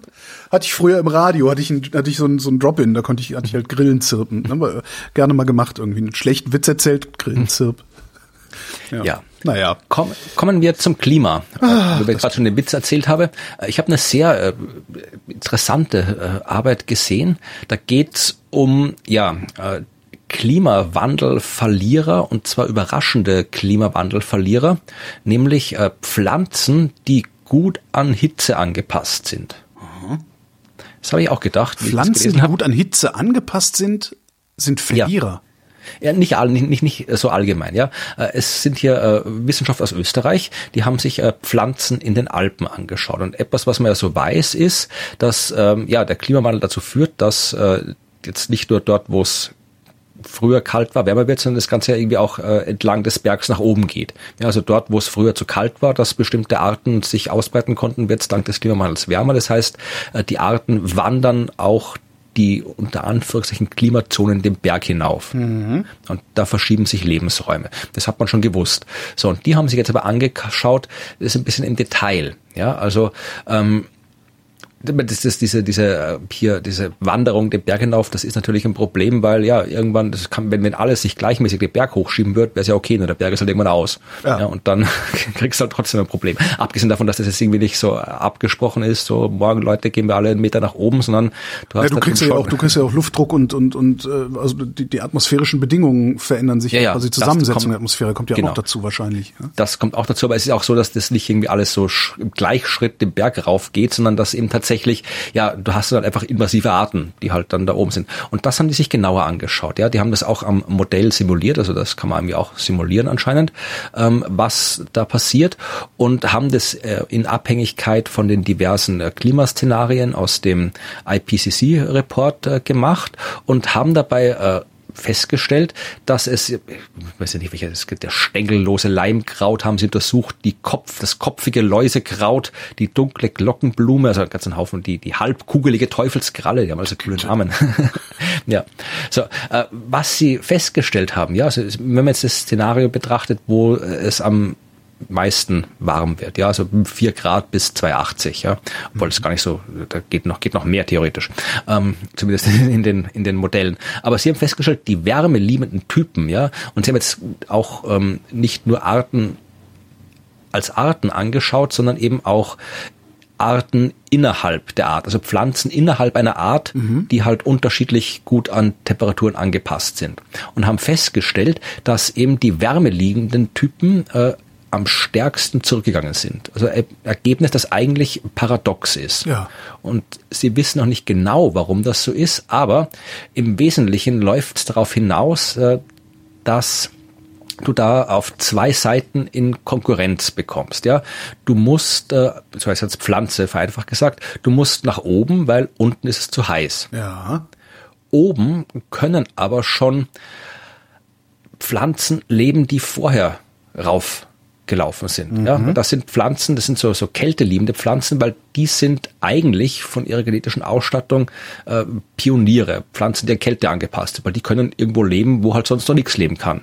Das heißt, die sind darauf aufgelegt, äh, ja hier Pioniere zu sein, sind darauf aufgelegt, auch äh, schon vorher, unabhängig vom Klimawandel, den Berg rauf zu, zu migrieren, weil das ist genau, macht, machen die als Pioniere, wenn die da angepasst sind äh, an die Kälte, dann können die nach oben den Berg, können als erste diesen neuen Lebensraum besiedeln. Die leben auch sehr lange. Ja, das heißt, die können daher langfristig diese Zonen besiedeln und sind auch noch da, wenn von unten dann was nachkommt wegen des Klimawandels und die sterben nicht sofort weg. Ja. ja. Äh, das heißt, äh, die stehen dann in Konkurrenz mit den von unten nachrückenden Wärme das heißt, es gewinnen. Es gewinnen die die an Kälte angepassten Pflanzen, die sich langsam an die Wärme anpassen, weil die sind irgendwie, ja, die passen sich schneller an die Wärme an, als die warmen sich an die Kälte anpassen, die da oben ja immer noch herrscht. So ungefähr. Ja. ja sie, haben, äh, sie haben auch gesagt, sie wissen, sie können es noch nicht genau sagen, weil natürlich ist halt ein Modell, was sie da gemacht Klar. haben, aber aber sie offensichtlich hast du da eben hier so eine ja eine Konkurrenzdruck von oben ja. und von unten und da kommen die diese diese wärmeangepassten Pflanzen nicht so gut klar damit, wie die, die schon da waren. Also das ist dürfte was interessant sein und zeigt auch wieder, dass äh, man sich hier diese diese das alles wie immer beim Klima komplizierter ist, als man gedacht hatte und dass man die Modelle in Zukunft noch genauer machen muss. Mhm. Ja, und da mache ich jetzt noch ein letztes Mal Werbung. Das mache ich wirklich. Das, das nein, nein. Äh, ich mache es deshalb, weil, weil ähm, weil das wirklich gut ist. Wir haben, ich habe den Klima-Podcast und ich habe äh, mit Claudia haben wir in den in der Folge, die heute erschienen ist und die Folge, die nächste Woche erscheint, also wir haben ja Folge 24 und 25 sind das, mhm. äh, haben wir ein Interview geführt, ein, ein, Gespräch eigentlich mit Friederike Otto und das ist, ist die äh, Klimaattributionsforscherin, ne? Genau, ja nicht ja. nur Forscherin, sondern die, die diese Disziplin im Wesentlichen mit begründet hat. Ach komm, also die, aber ja, Attributionsforschung ist doch relativ alt schon. Nee, die Attributionsforschung, die gibt's ja noch nicht so lange. Also die war zum Beispiel äh, eben beim letzten IPCC-Bericht zwei. Na, ich sag ja darum Klimaattribution, aber Attributionsforschung an sich ist doch, dass die. Warte mal, das habe ich doch schon mal viel ja, also nein, also, weil ich das auch gelesen habe und verstanden habe, gibt sie noch nicht so lange. Also okay. die gehört zu denen, die das mitbegründet haben und diese, dieser gehört wirklich zu den führenden Leuten auf dem Gebiet. War auch irgendwie 2021 hier bei der Time Magazine äh, von den 100 Personen des Jahres und so weiter, weil man jetzt wirklich mit dieser Art von Forschung herausfinden kann, wenn jetzt wirklich ein konkretes mhm. Wetter passiert, ein Wirbelsturm, ein Waldbrand, eine Dürre, was auch Tatsächlich, immer. Tatsächlich, ich habe das irgendwie falsch im, im Hinterkopf gehabt. Das ist ja, das ist neu. Ja. Ja, dann kannst du mit dieser Forschung sagen, okay, äh, das war ja früher immer so das, was die Klimawissenschaft gesagt hat. Ja, wir können jetzt nicht sagen, ob ja, mittlerweile können. Wie wahrscheinlich genau. ist es? Genau. Wie wahrscheinlich ist es, dass der Klimawandel daran beteiligt ist, beziehungsweise wie viel weniger wahrscheinlich äh, wäre dieses Ereignis, wenn der Klimawandel nicht stattfinden würde? Ja. Genau, da gibt es also ein Beispiel, was was äh, Friederike dann auch im Podcast erzählt hat, irgendwie so hier die die äh, diese extreme Hitzewelle in der Arktis im letzten ja. äh, Jahr in, der, in Kanada, wer sich erinnert, da hast du irgendwie fast 50 Grad gehabt. Ja, ja wo da der eine Ort einfach abgebrannt ist, ne? Ja. ja. Muss ich sagen, also jetzt in, in in einer Welt wie jetzt äh, ist sowas ein Jahrtausendereignis, das statistisch alle tausend Jahre vorkommt. Wenn es ein Grad wärmer wird, äh, ist oder ein halbes Grad wärmer wird sogar nur, glaube ich, äh, dann ist das ein Ereignis, das im Schnitt alle fünf bis zehn Jahre vorkommt. Ja, also das, das sowas macht die Attributionsforschung und da hat eben Friederike Otto das mitbegründet. Ah cool, die, ja, Interview mit der super. Ist und ein, die ist, ist ein langes Interview? Ja, es ist insofern lang, weil wir, wir reden in diesem Podcast über den IPCC-Report und da ging es um Kapitel 11, das sie auch mit verfasst hat. Da geht es genau um das Extremwetterereignisse und wie sich Extremwetterereignisse in Zukunft verändern werden durch den Klimawandel. Und da haben wir eben, ähm, wir machen immer zwei Folgen pro Kapitel und wir haben halt so lange geredet, dass ich das Interview dann auf zwei Folgen aufgeteilt habe. Okay. Das heißt, da, da ist sehr viel, es ist jetzt kein, kein klassisches Interview, es ist halt ein Gespräch, ja, aber das wir mit ihr geführt haben. Und es war wirklich sehr, sehr interessant. Also wir haben dann eben auch über Dinge gesprochen. Sie hat gerade ein Paper veröffentlicht, wo sie erklärt, warum es eigentlich keine Naturkatastrophen gibt. Also Katastrophen mhm, gibt ja. schon, aber Naturkatastrophen ist das falsche Wort dafür. Wir haben über irgendwie ihre Doktorarbeit, was ich auch nicht wusste, die sie über Wissenschaftstheorie geschrieben hat. Ich wollte gerade sagen, äh, das, hätte mich, das, das wundert mich jetzt nicht, weil jemand, der sich Gedanken darüber macht, dass es keine Naturkatastrophen gibt, äh, ja, passt. Ja, also ihre Dissertation, da ging es um die Frage, dass sie die Klimawissenschaft, äh, ja, notgedrungen anders funktioniert als andere Naturwissenschaft, weil du da, ja, so ein ähnliches Problem hast wie in der Astronomie. Woher weißt du das, ja? Wenn ich sage, irgendwie hier, äh, der Planet so und so wird in 100 Millionen Jahren mit der Venus kollidieren, mhm. äh, woher weiß ich das? Ist ja in einem Computer. Woher weiß ich, was das Klima macht? Ist ja nur im Computer. Also das, wie man sowas hier Wissenschafts theoretisch, philosophisch aufdröselt. Über Wissenschaftskommunikation haben wir gesprochen, über die ganze Politik, die involviert ist, vor allem bei der Attributionsforschung, weil das ist ja was, ja. was ja sehr, wenn du jetzt irgendwie irgendwelche komische Modelle entwickelst, dann kannst du das relativ unpolitisch machen, wenn du irgendwie rumläufst, wie es ja Friederike Ott und ihre KollegInnen tun und wirklich konkret sagen, das, was jetzt gerade passiert ist, äh, das auch den Medien ganz explizit kommunizieren, hat äh, mit dem Menschen zu tun und zwar sehr, sehr deutlich, dann ist das was sehr, sehr politisches. Da hat sie auch ja, daraus folgen ja unmittelbar folgt daraus Politik und es folgen daraus auch ökonomische politische Entscheidungen, ne? dass genau. Versicherungen zum Beispiel sagen, ah, okay, dann versichern wir den Scheiß jetzt nicht mehr. Ja, ja, und dann über, haben wir auch über das, das ja, wie es halt ist, als wenn man als Pionierin eine neue Wissenschaftsdisziplin mhm. begründet, dass man dann am Anfang durchaus die Leute sagen, das wird Quatsch, das geht ja gar nicht. Ist, das also, das, ist sie zufällig eine Helmholtz-Forscherin? Oh, nee, weiß nicht, die arbeitet in Oxford. Mist. Ja. Sonst hätte ich es auch nochmal für einen Resonator ja. irgendwie vielleicht. Ja, aber es war ein sehr interessantes Gespräch. Also wir haben halt so die Themen von Kapitel 11, also wir haben auch erklärt, wie die Mechanismen ausschauen, die halt tatsächlich das äh, wie der Klimawandel extrem Wetter beeinflussen kann und ja, wir haben halt auch über die, ja, es war, war sehr, sehr, sehr schönes Gespräch. Ich, möchte ich gerne empfehlen. Letzte Woche ging dann auch noch die Meldung rum, äh, dass der 2021. 2021er Sommer der wärmste Sommer in Europa seit Beginn der Aufzeichnung der Temperatur ist. Ja, so eine Überraschung. Es ist irgendwie alles mittlerweile das wärmste irgendwas seit Beginn der Aufzeichnungen. Die sieben vergangenen Jahre waren global gesehen die sieben wärmsten seit Beginn der Aufzeichnung. Und sie haben auch mal ein bisschen rumgerechnet, was das alles so gekostet hat. Äh, die Münchner Rückversicherung sagt, dass ähm, äh, weltweit äh, Stürme, Hochwasser, andere Naturkatastrophen haben im vergangenen Jahr, also 2021, Schäden von 280 Milliarden Dollar angerichtet. 248 Milliarden Euro, schreiben sie dazu. Ähm, versichert war davon gerade mal die Hälfte. Nee, weniger als die Hälfte. 120 Milliarden Dollar davon waren versichert. In Europa ähm, waren es alleine 54 Milliarden, ähm, beziehungsweise 46 Milliarden Euro die diese Schäden gekostet haben, davon alleine 33 Milliarden in Deutschland. Die teuerste Naturkatastrophe, die es ja nicht gibt, wie wir gerade erfahren haben, mhm. die teuerste Naturkatastrophe aller Zeiten war das. Ja, es ist langsam, glaube ich, setzt sich die Erkenntnis durch, dass äh, zu, so zu tun, als wäre der Klimawandel nicht schlimm, die schlechtere Option ist auch wirtschaftlich. Ja, absolut, ja. Ja, aber jetzt machen wir ja erstmal Gas und äh, sagen ja. wir erstmal Gas nachhaltig. Gutes, gutes, schönes Gas. Erd, ja. Erdgas machen wir jetzt mal nachhaltig, damit die Deutschen die Schnauze halten. Danach machen wir Kernkraft nachhaltig, damit die Franzosen die Schnauze halten. und dann gucken wir mal, auf welchen Berg wir uns zurückziehen, falls das Wasser steigt. derweil betrachtet das alles Adler 1. Weißt du, was Adler 1 ist? Nee, ist das irgendwie so ein, so ein Satellit aus dem Kopernikus-Orbit? Äh, nee, nee, nee, also Satellit ist richtig.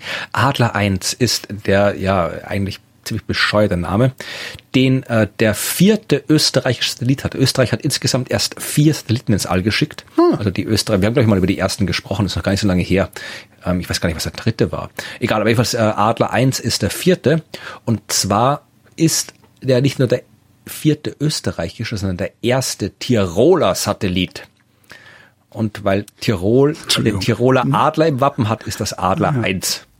Was misst denn der so? er misst. Also, oder was macht der so? Ist ein Kommunikationssatellit? Nee, er misst Mist. Er, so. er, er so Jetzt hab ich's. Ja. Ähm, er soll in 500 Kilometern Höhe neue Erkenntnisse über Weltraumschrott zutage fördern und ist tatsächlich äh, ja, private Sponsoren. Also das ist jetzt hier äh, vom österreichischen Weltraumforum, das ist jetzt nicht irgendwie eine Uni oder sowas, die es gemacht hat, sondern das ist irgendwie so privat durch Sponsoren finanziert. Vom österreichischen Weltraumforum, das so eine, ja, ich will sagen, es ist eine private Organisation, aber es ist jetzt wie keine Uni-Organisation oder sonst was. Ja, und das Ding ist jetzt irgendwie, das ist natürlich wieder so ein winzig Satellit, also jetzt wie so ein, ich weiß gar nicht, wie groß er ist, 30 Zentimeter ist er groß, ja. Ach Gott, also, das ist ja, das ist ja lächerlich.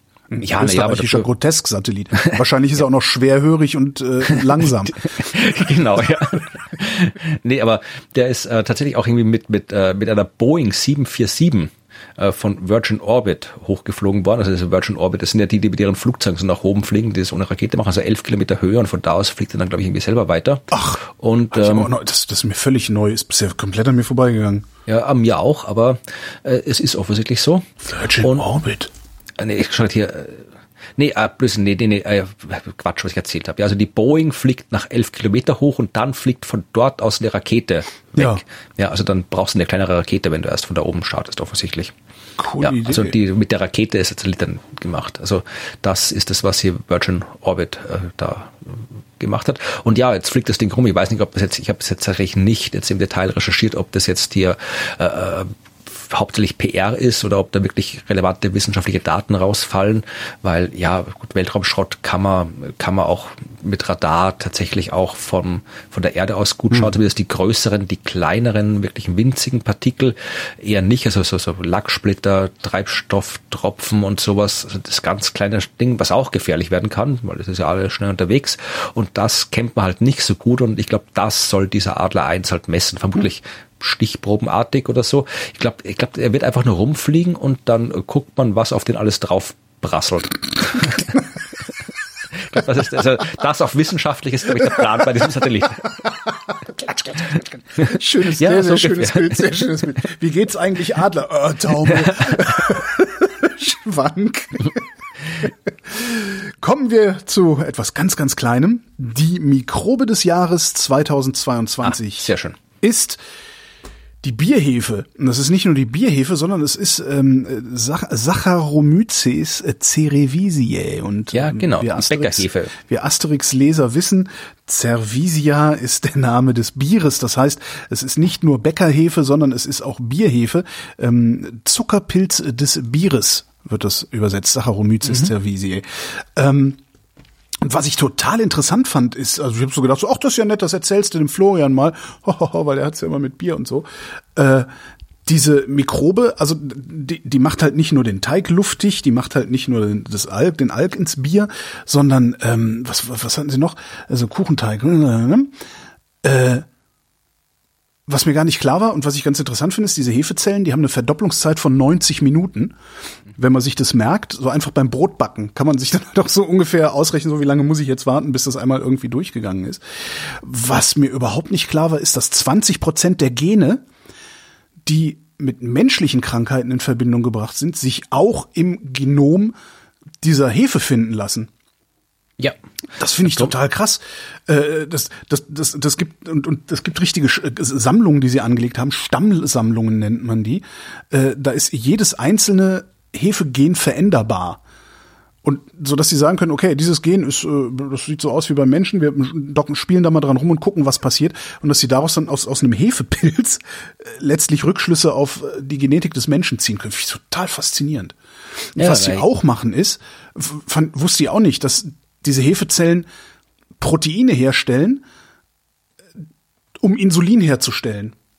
Das, ich, ich bin da total Nee. fasziniert von. Ja, die, die, die sind Und Malaria-Medikamente kannst du auch aus Hefezellen. Ich, wahrscheinlich könnte ich jetzt noch weiter aufzählen. Nee, die sind tatsächlich wahnsinnig wichtige äh, Modellorganismen hier. War mir ja. überhaupt nicht klar. Ich dachte so, ja, Bäckerhefe, komm, hier backen Brot, brauen Bier, ne?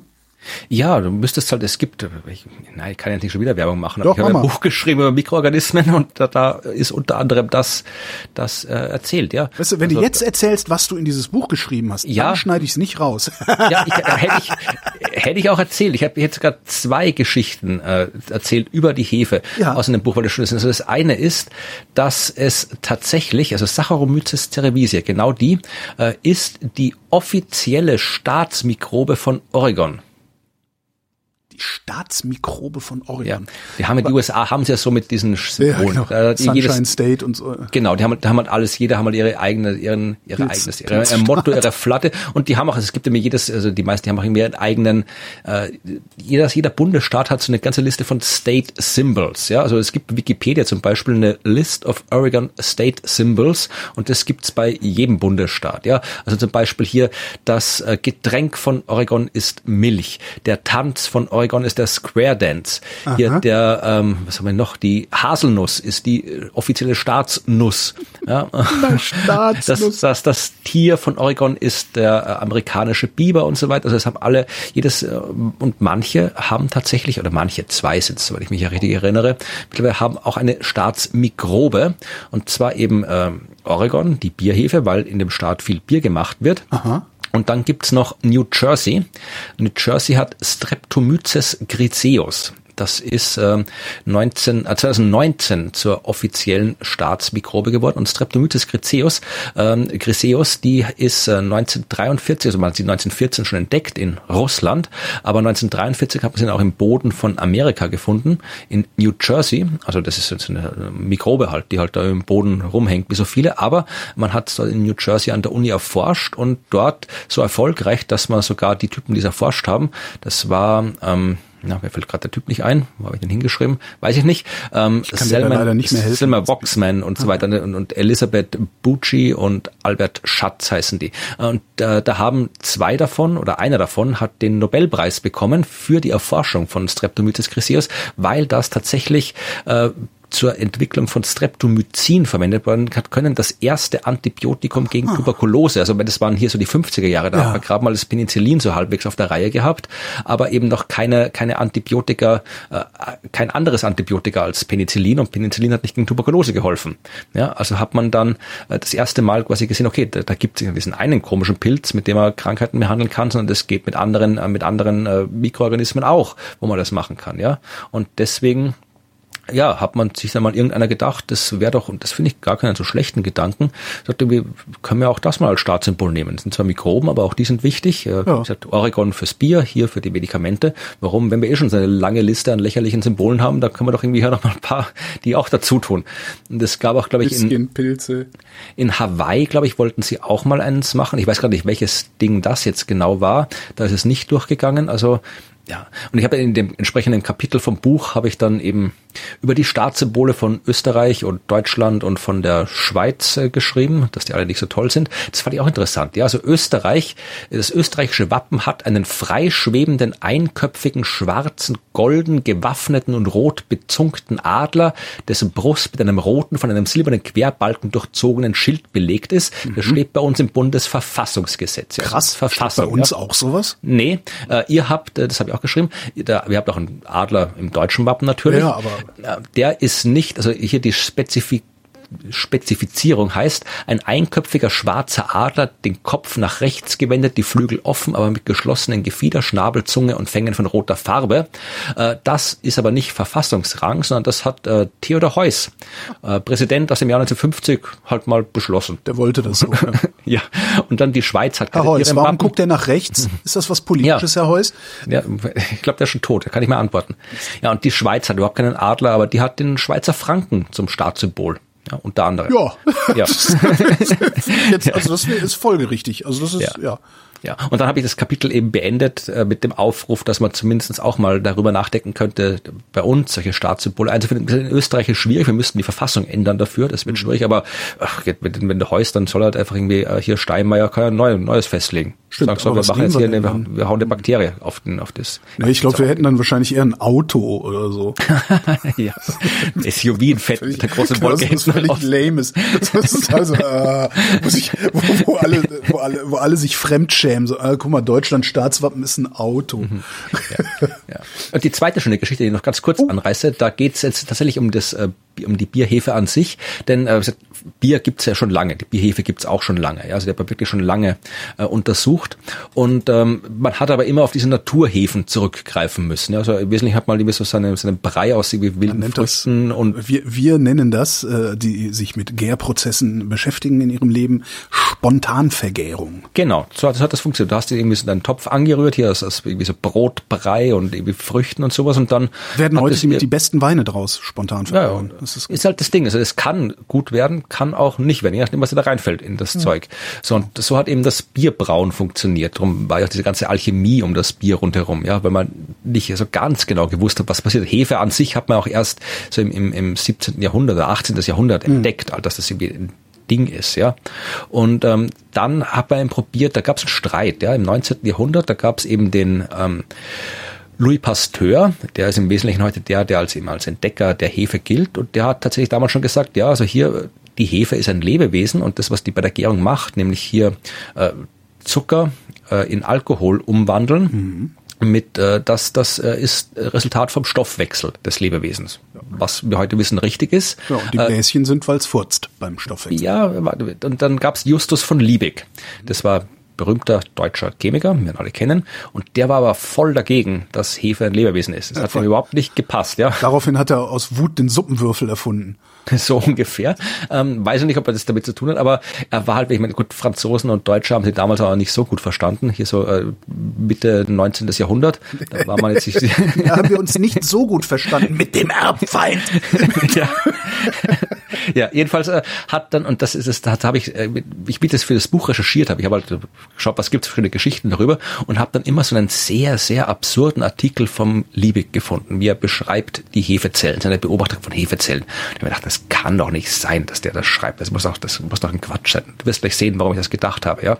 Mhm. Das kann doch nicht stimmen, ja.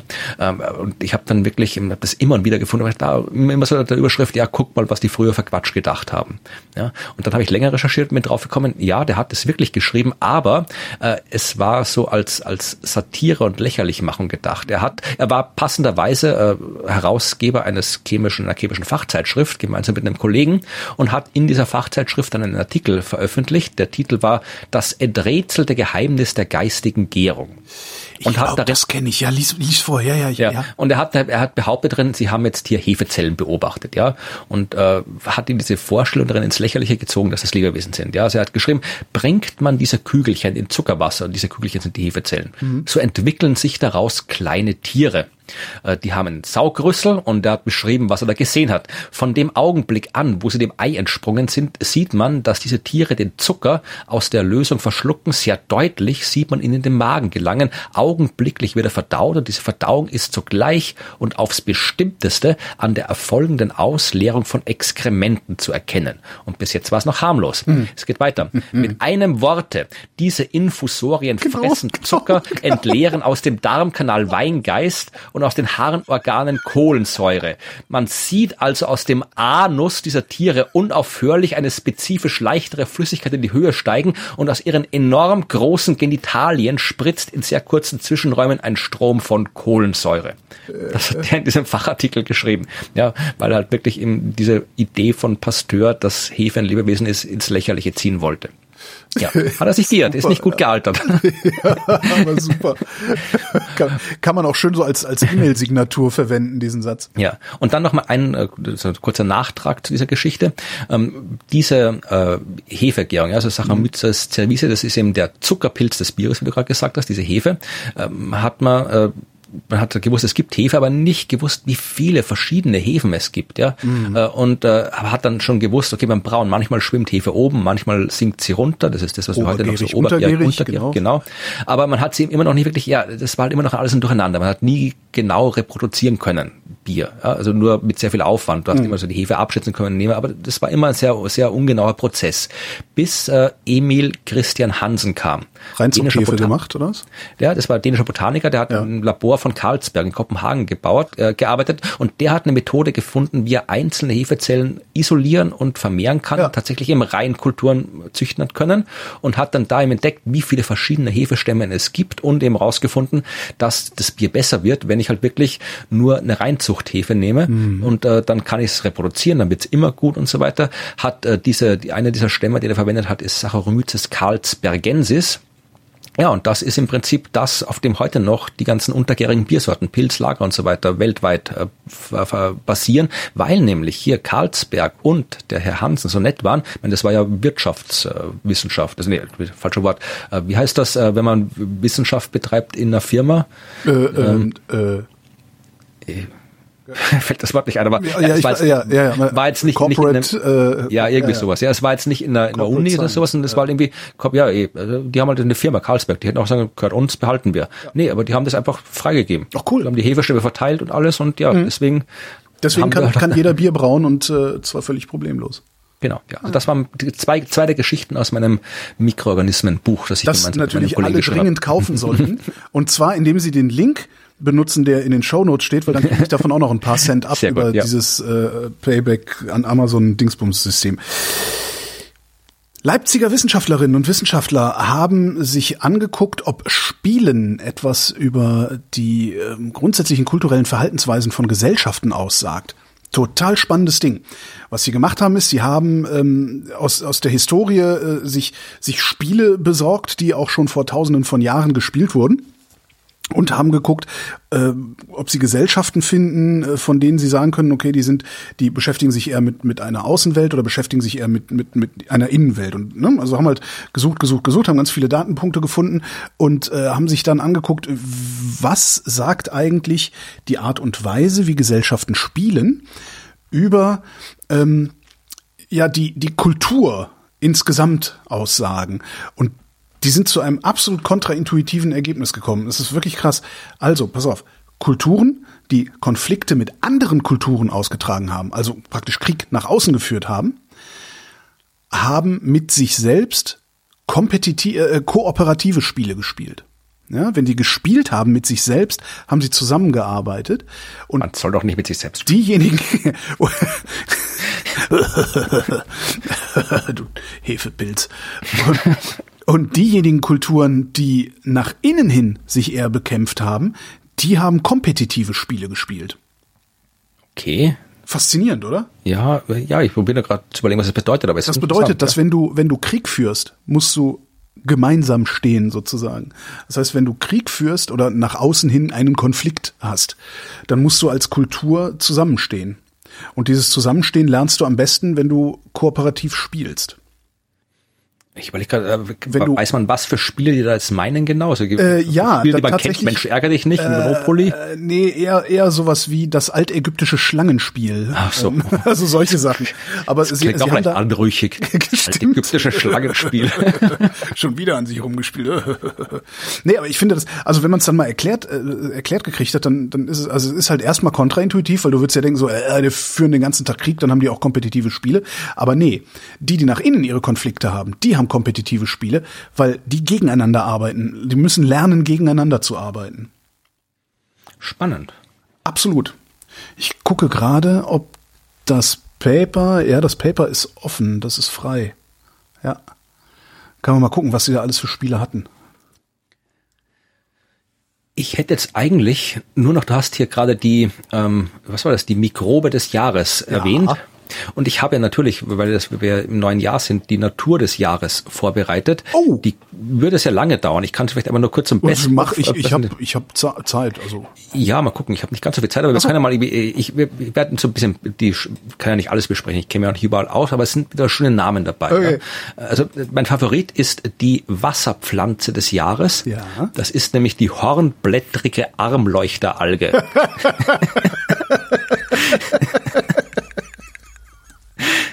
Da hat sich doch auch einer ausgetobt.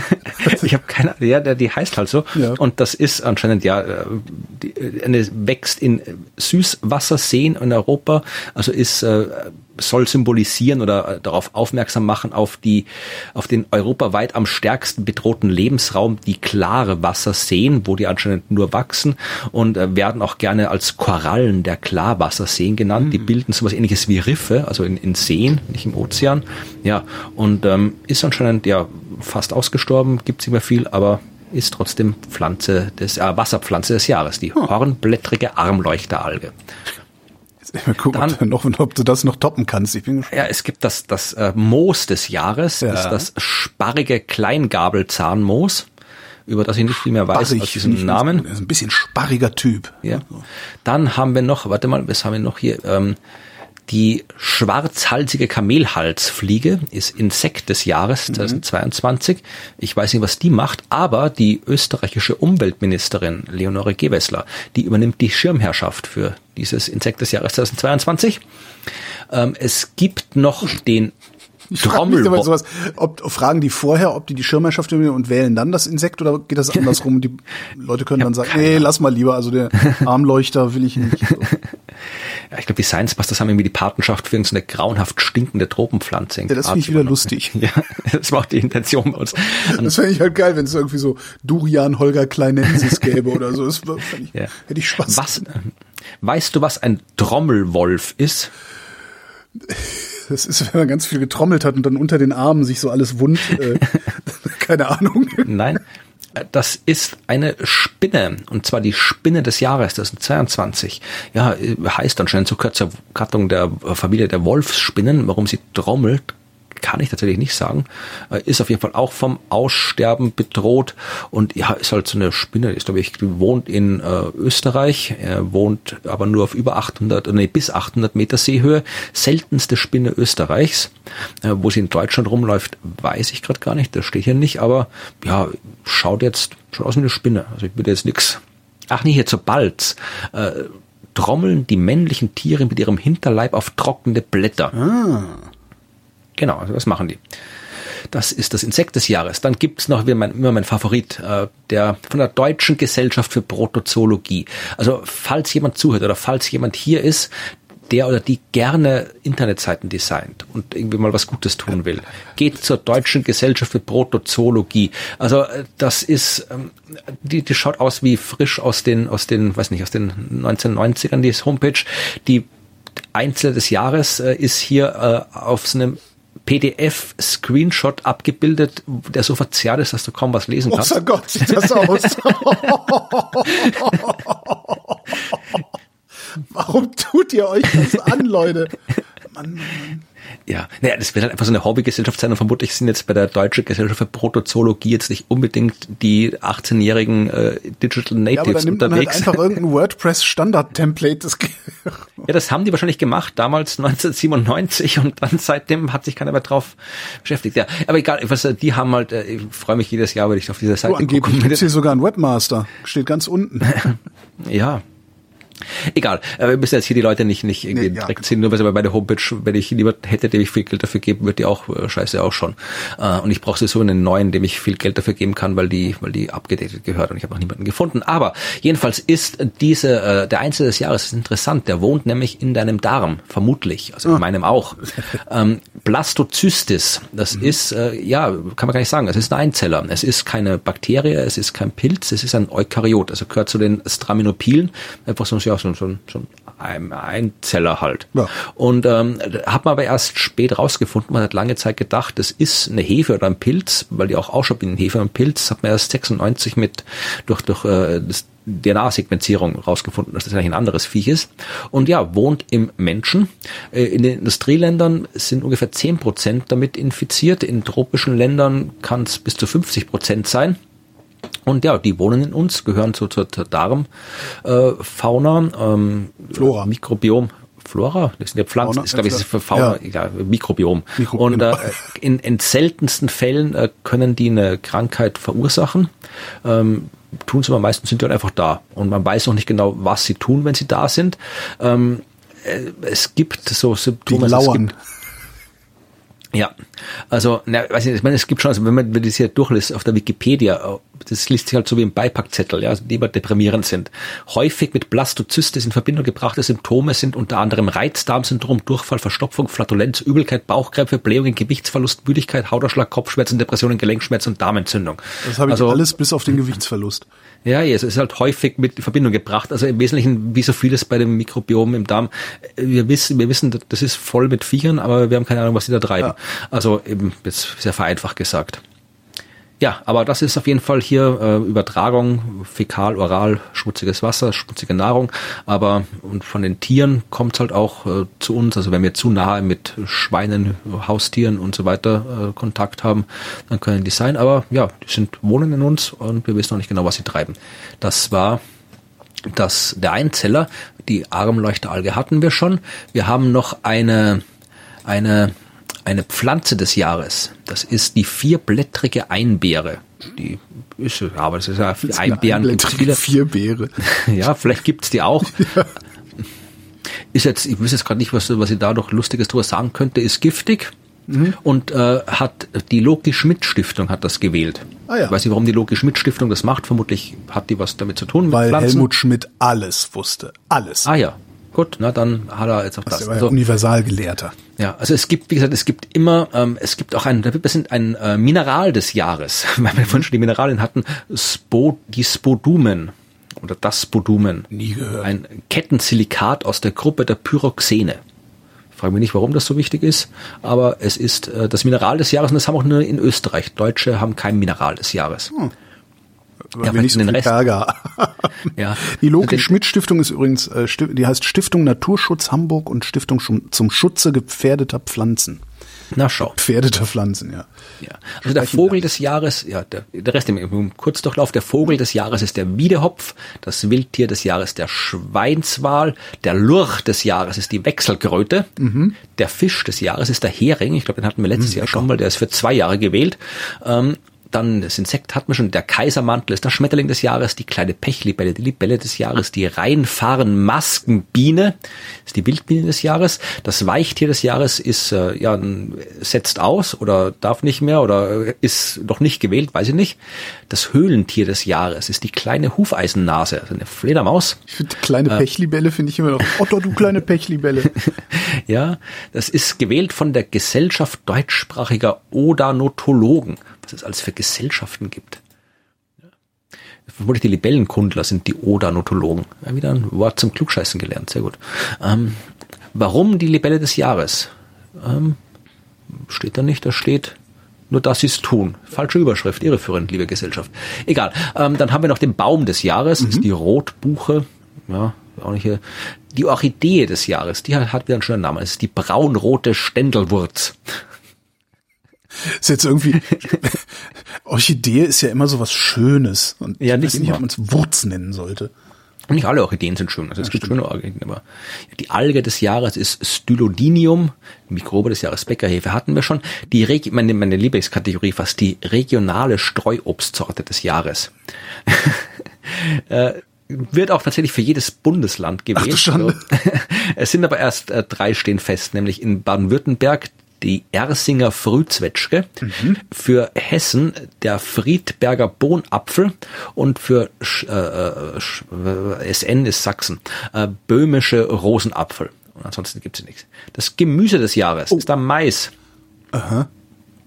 Heilpflanze des Jahres ist die Brennnessel, die Arzneipflanze des Jahres, das ist offensichtlich ein Unterschied. Ja. Ähm, das eine macht der Naturheilverband Theophrastus und das andere wählt die, der Studienkreis Entwicklungsgeschichte der Arzneipflanzenkunde. Tja. Was der ist nicht? Der botanische Sondergarten Wandsbeck ist für die Giftpflanze des Jahres zuständig, was überraschenderweise die Kartoffel ist. What? Ich weiß nicht, ob das eine politische Anspielung ist oder nicht, aber Aber ja, Kartoffel ist ja giftig. Also das zumindest die Blätter und äh, die Schalen, ja, rohe Kartoffeln soll man nicht essen. Oh, war mir gar nicht Blätter klar. auch nicht. Also, nee, nee, ist ja ein Nachtschattengewächs, wenn ich mich nicht ganz Stimmt, habe ich noch nie so drüber nachgedacht. Ich weiß nur, wenn, wenn, du, wenn so was Grünes an der Kartoffel ist, dann soll man das nicht essen. Genau, ja, genau dann äh, man müsste eigentlich mal ein Buch schreiben über diese, so wie die ganzen Leute, die sich dann in irgendwelche Nazi-Vereine und Burschenschaften irgendwie so einschleichen, darüber berichten, müsste man hier was in die ganzen Gesellschaften abgibt. Der Bund deutscher Staudengärtner wählt die Staude des Jahres. Ich bin ja gespannt, wie diese Sitzungen ablaufen, ob es wie viel Streit es da gibt, wenn da die Staude des Jahres das gewählt so ein bisschen, Es mutet halt alles so ein bisschen nach Kleingartenverein an. Ja, ja, aber, ja. Ich, ich frage, ob andere Länder halt, das auch haben. Weiß ich gar nicht, vielleicht sogar organisierter. Möglich. Also ja. letztlich ist ja, ist es ja Citizen Science, was da stattfindet, ne? Ja, also wahrscheinlich. Wie, wie, wie groß das ist. Ja, also der Bund Deutscher Staudengärtner hat das japanische Berggras zur Staude des Jahres gewählt. Der Boden des Jahres ist der Tonboden der Pilosol.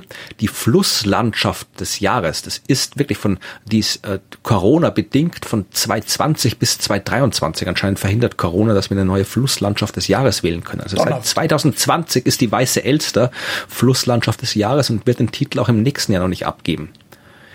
Dann haben wir noch die, Pfla oh, die Pflanzengesellschaft des Jahres. Das ist uh. aber auch neu. Wer, wer wählt das denn? Der Bund der Pflanzengesellschaften? nee, ich glaube, da geht es so, so um, um, uh, um, ja, also nicht jetzt Gesellschaften im Sinne von Menschen, die sich treffen, so, sondern okay. so ah, Pflanzengesellschaften. Okay. Äh, gibt seit 2019, sehe ich gerade. Das ist von der Floristisch-Soziologischen Arbeitsgemeinschaft. Und zwar die Acker-Wildkraut-Vegetation der Kalkecker. Hm? Okay. Und das Waldgebiet Wüsste ich jetzt Jahres. Auch nicht auf, auf Anhieb, wo ich sowas finde, aber ja. Auf Kalkeckern. Hm. Und äh, die, äh, die, die, äh, der Wald des Jahres sind die Erdmannwälder. Die sind wo? Äh, südlich von Bremen zwischen den Kleinstädten Zulingen und Bassum. Mhm. Ja. Und was zeichnet die so besonders aus? Ähm, ich habe ja nicht alles gelesen. Jetzt habe ich dich. Das war hier, hier Friedrich Erdmann. War das jetzt der komische Segelheini? Nee, der hieß Winfried Erdmann, oder? Boah, keine Ahnung. Egal. Jedenfalls, der hat, äh, da war damals irgendwie Förster 1892 und hat eine große Fläche kränkelter Kiefer was geht schon die große Fläche kränkelter Kiefer, fängt an wie so, so ein dramatisches deutsches Gedicht irgendwie. Ja, oder so eine Flechte, die man so auf dem Unterarm hat. die Kiefern kränkeln, das ist nicht. Ja, jedenfalls, ähm, äh, der, anscheinend war das mal irgendwie so ehemalige Heide, die aufgeforstet werden sollte, ja. die hat aber nicht funktioniert und dann hat hier äh, Oberförster Erdmann ist einen unkonventionellen Weg gegangen. Er hat nämlich die kranken Kiefern herausgeschlagen und dann händisch äh, anderes Zeug dahin getan, wenn ich das jetzt irgendwie schnell zusammenlese. Und dann hat er da irgendwie einen Wald gemacht und jetzt ist der Wald da mhm. und das war anscheinend neu und deswegen ist dieser Wald ähm, in Zeiten des Klimawandels ein äh, Beispiel für irgendwas und ist deswegen, äh, es gibt ein Erdmann-Projekt 230, äh, wie man Wälder umbauen kann, um Biodiversität zu verbessern. Ja, und das sind diese Erdmann-Wälder, sind anscheinend so wie die Waldorf-Pädagogik. Ja, also irgendwie die Waldorf-Pädagogik des Waldumbaus. Also anscheinend ist Erdmann-Wald, also Erdmann, Erdmann, Erdmanntum ist anscheinend in der Forstwirtschaft mhm. irgendwie was, was man machen kann. Ich habe noch was Feines aus den, äh, was ist denn das, Kognitionswissenschaften. Ähm, Basler Wissenschaftler und Wissenschaftlerinnen, SozialpsychologInnen waren es, um genau zu sein, haben sich angeguckt, welcher Art Aussagen wir Menschen eher für wahr halten und welche eher nicht. Und es stellt sich raus, dass Verneinungen eher für wahr gehalten werden. Ähm, haben wir ein Experiment gemacht, deutschsprachige Teilnehmer, das Ganze online und ähm, haben herausgefunden, dass der Satz 61 Prozent der deutschen Frauen sind mit ihrem Aussehen nicht zufrieden eher für wahr gehalten wird als der Satz 39 Prozent der Frauen sind mit ihrem Aussehen zufrieden. Das ist, okay. ist ganz witzig, ne? Also die Stärke der negativen Aussage, schreiben Sie, liegt darin, dass sie den Bereich der möglichen Zustände vergrößert. Ich bin zufrieden, ist absolut.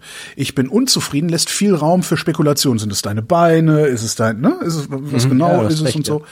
Ja. Ähm, und äh, darauf führen sie es zurück, dass du halt mehr Interpre Interpretationsspielraum in diesen negativen Aussagen hast. Und ähm, ja, und ich fand das einfach nur noch mal eine ganz interessante Sache äh, für, wie nennt man das denn ja, also äh, für Medienkompetenz, ne? Also einfach zum Nachrichten sich angucken. Also was steht da eigentlich in der Überschrift? Ist das negativ oder ist das positiv? Achtung, Modewort geframed, weil das ist tatsächlich ein Frame, der da stattfindet. Ähm, und wenn es negativ geframed ist, könnte man sich dann auch immer mal fragen, ist das so, weil das Organ, das da gerade publiziert, will, dass ich es für wahr halte? Oder ist das so, weil sie es selber weil sie selber drauf reingefallen sind, sozusagen. Also kann man sich, finde ich, kann man sich gut im Hinterkopf behalten. Wenn irgendwo eine negative Aussage steht, bin ich eher geneigt, die für wahr zu halten und sollte mir mal überlegen, warum ich das denn tue. Ja, ja, ich, ich mal gucken, ob ich das beherzigen kann. ja, ich habe nichts mehr. Außer Werbung. Ja, nee, Werbung, es gibt halt wieder ein paar Auftritte in Österreich mit den ja. Science Busters, mit allen Corona-Vorbehalten und allen irgendwie hier 2G und Plus und was auch immer. Hast es du da noch einen Überblick eigentlich? Ja, ich frage meistens vorher immer, was ich jetzt okay. alles mitbringen muss. Also ich bin geimpft und ich hole mir halt einen PCR-Test, wenn ich irgendwo hin muss. Aber äh, ja. Ach ja, die gibt's bei euch ja sehr unkompliziert, ne? Ja, ja, die, ja. im Prinzip schon, ja. Also kommt davon, wo du genau bist. In welchen manchen Bundesländern funktioniert es gar nicht vernünftig, aber in Wien funktioniert es extrem gut. Mhm. Bei mir in Niederösterreich funktioniert es auch gut. Bei mir persönlich funktioniert es wunderbar. Ich habe so einen Container quasi vor der Haustür stehen, da brauche ich nur schnell rübergehen und dann kriege ich einen Test. Aber äh, es, es geht besser als in Deutschland, glaube ich. Ja, aber ich glaube, momentan ist es so, du musst irgendwie 2G, also geimpft, genesen sein und eine Maske, FFP2-Maske tragen. Mhm. Dann kannst du ins Theater, ist der aktuelle Stand. Und äh, mit also Beschränkungen, mit, mit Menschen dürfen nicht so viele rein und so weiter. Aber bis jetzt hat es eigentlich immer ganz gut funktioniert. Wir machen momentan äh, gerade so Vorpremieren fürs Fernsehen. Es wird dann demnächst Anfang Februar äh, in Graz werden wieder neue Folgen fürs Fernsehen aufgezeichnet und da machen wir jetzt einen Schwung an Shows, wo wir auch noch nicht genau wissen, was passiert, wo wir halt mal also Zeug ausprobieren fürs Fernsehen. Also wer was Einmaliges sehen will, weil das wird es wirklich so nicht geben, ähm, kann zu diesen Vorpremieren kommen. Die werden stattfinden. Äh, ich muss jetzt nicht alle aufzählen, ich schicke die Liste in die Shownotes in, in, in St. Pölten, in Wien, in Melk, in Wien, in Wien. Und ähm, da wird auch äh, unter anderem Ruth mit dabei sein. Ah. Erstmals, also erstmals nicht, sie stand ja schon äh, im, Dezember mit den Science Busters auf der Bühne. Da war das erstmals. Hat's funktioniert? Oder? Es war wunderbar, perfekt. Also alles, alles wunderbar. Und jetzt äh, ist halt in den neuen Fernsehfolgen mit dabei und da ist sie dann auch bei den Probenshows mit dabei. Aber wie gesagt, wir haben noch kein, man muss sich auch überraschen lassen, was das Line-Up angeht, mhm. ähm, weil das auch noch nicht fix ist. Ich glaube, Ruth wird am 30. in Wien und am 19. in St. Pölten mit dabei sein. Aber ich schicke euch die Liste, weil ihr müsst sowieso, wenn ihr vorhabt, dahin zu kommen, vorher nochmal draufklicken und schauen, wie der aktuelle Corona-Stand ist. Ja. ja ja, mehr habe ich nicht anzukündigen. Ja, dann haben wir jetzt nur noch abzukündigen und zwar diese Sendung. Florian, vielen Dank. Vielen Dank, Holger. Und euch vielen Dank für die Aufmerksamkeit.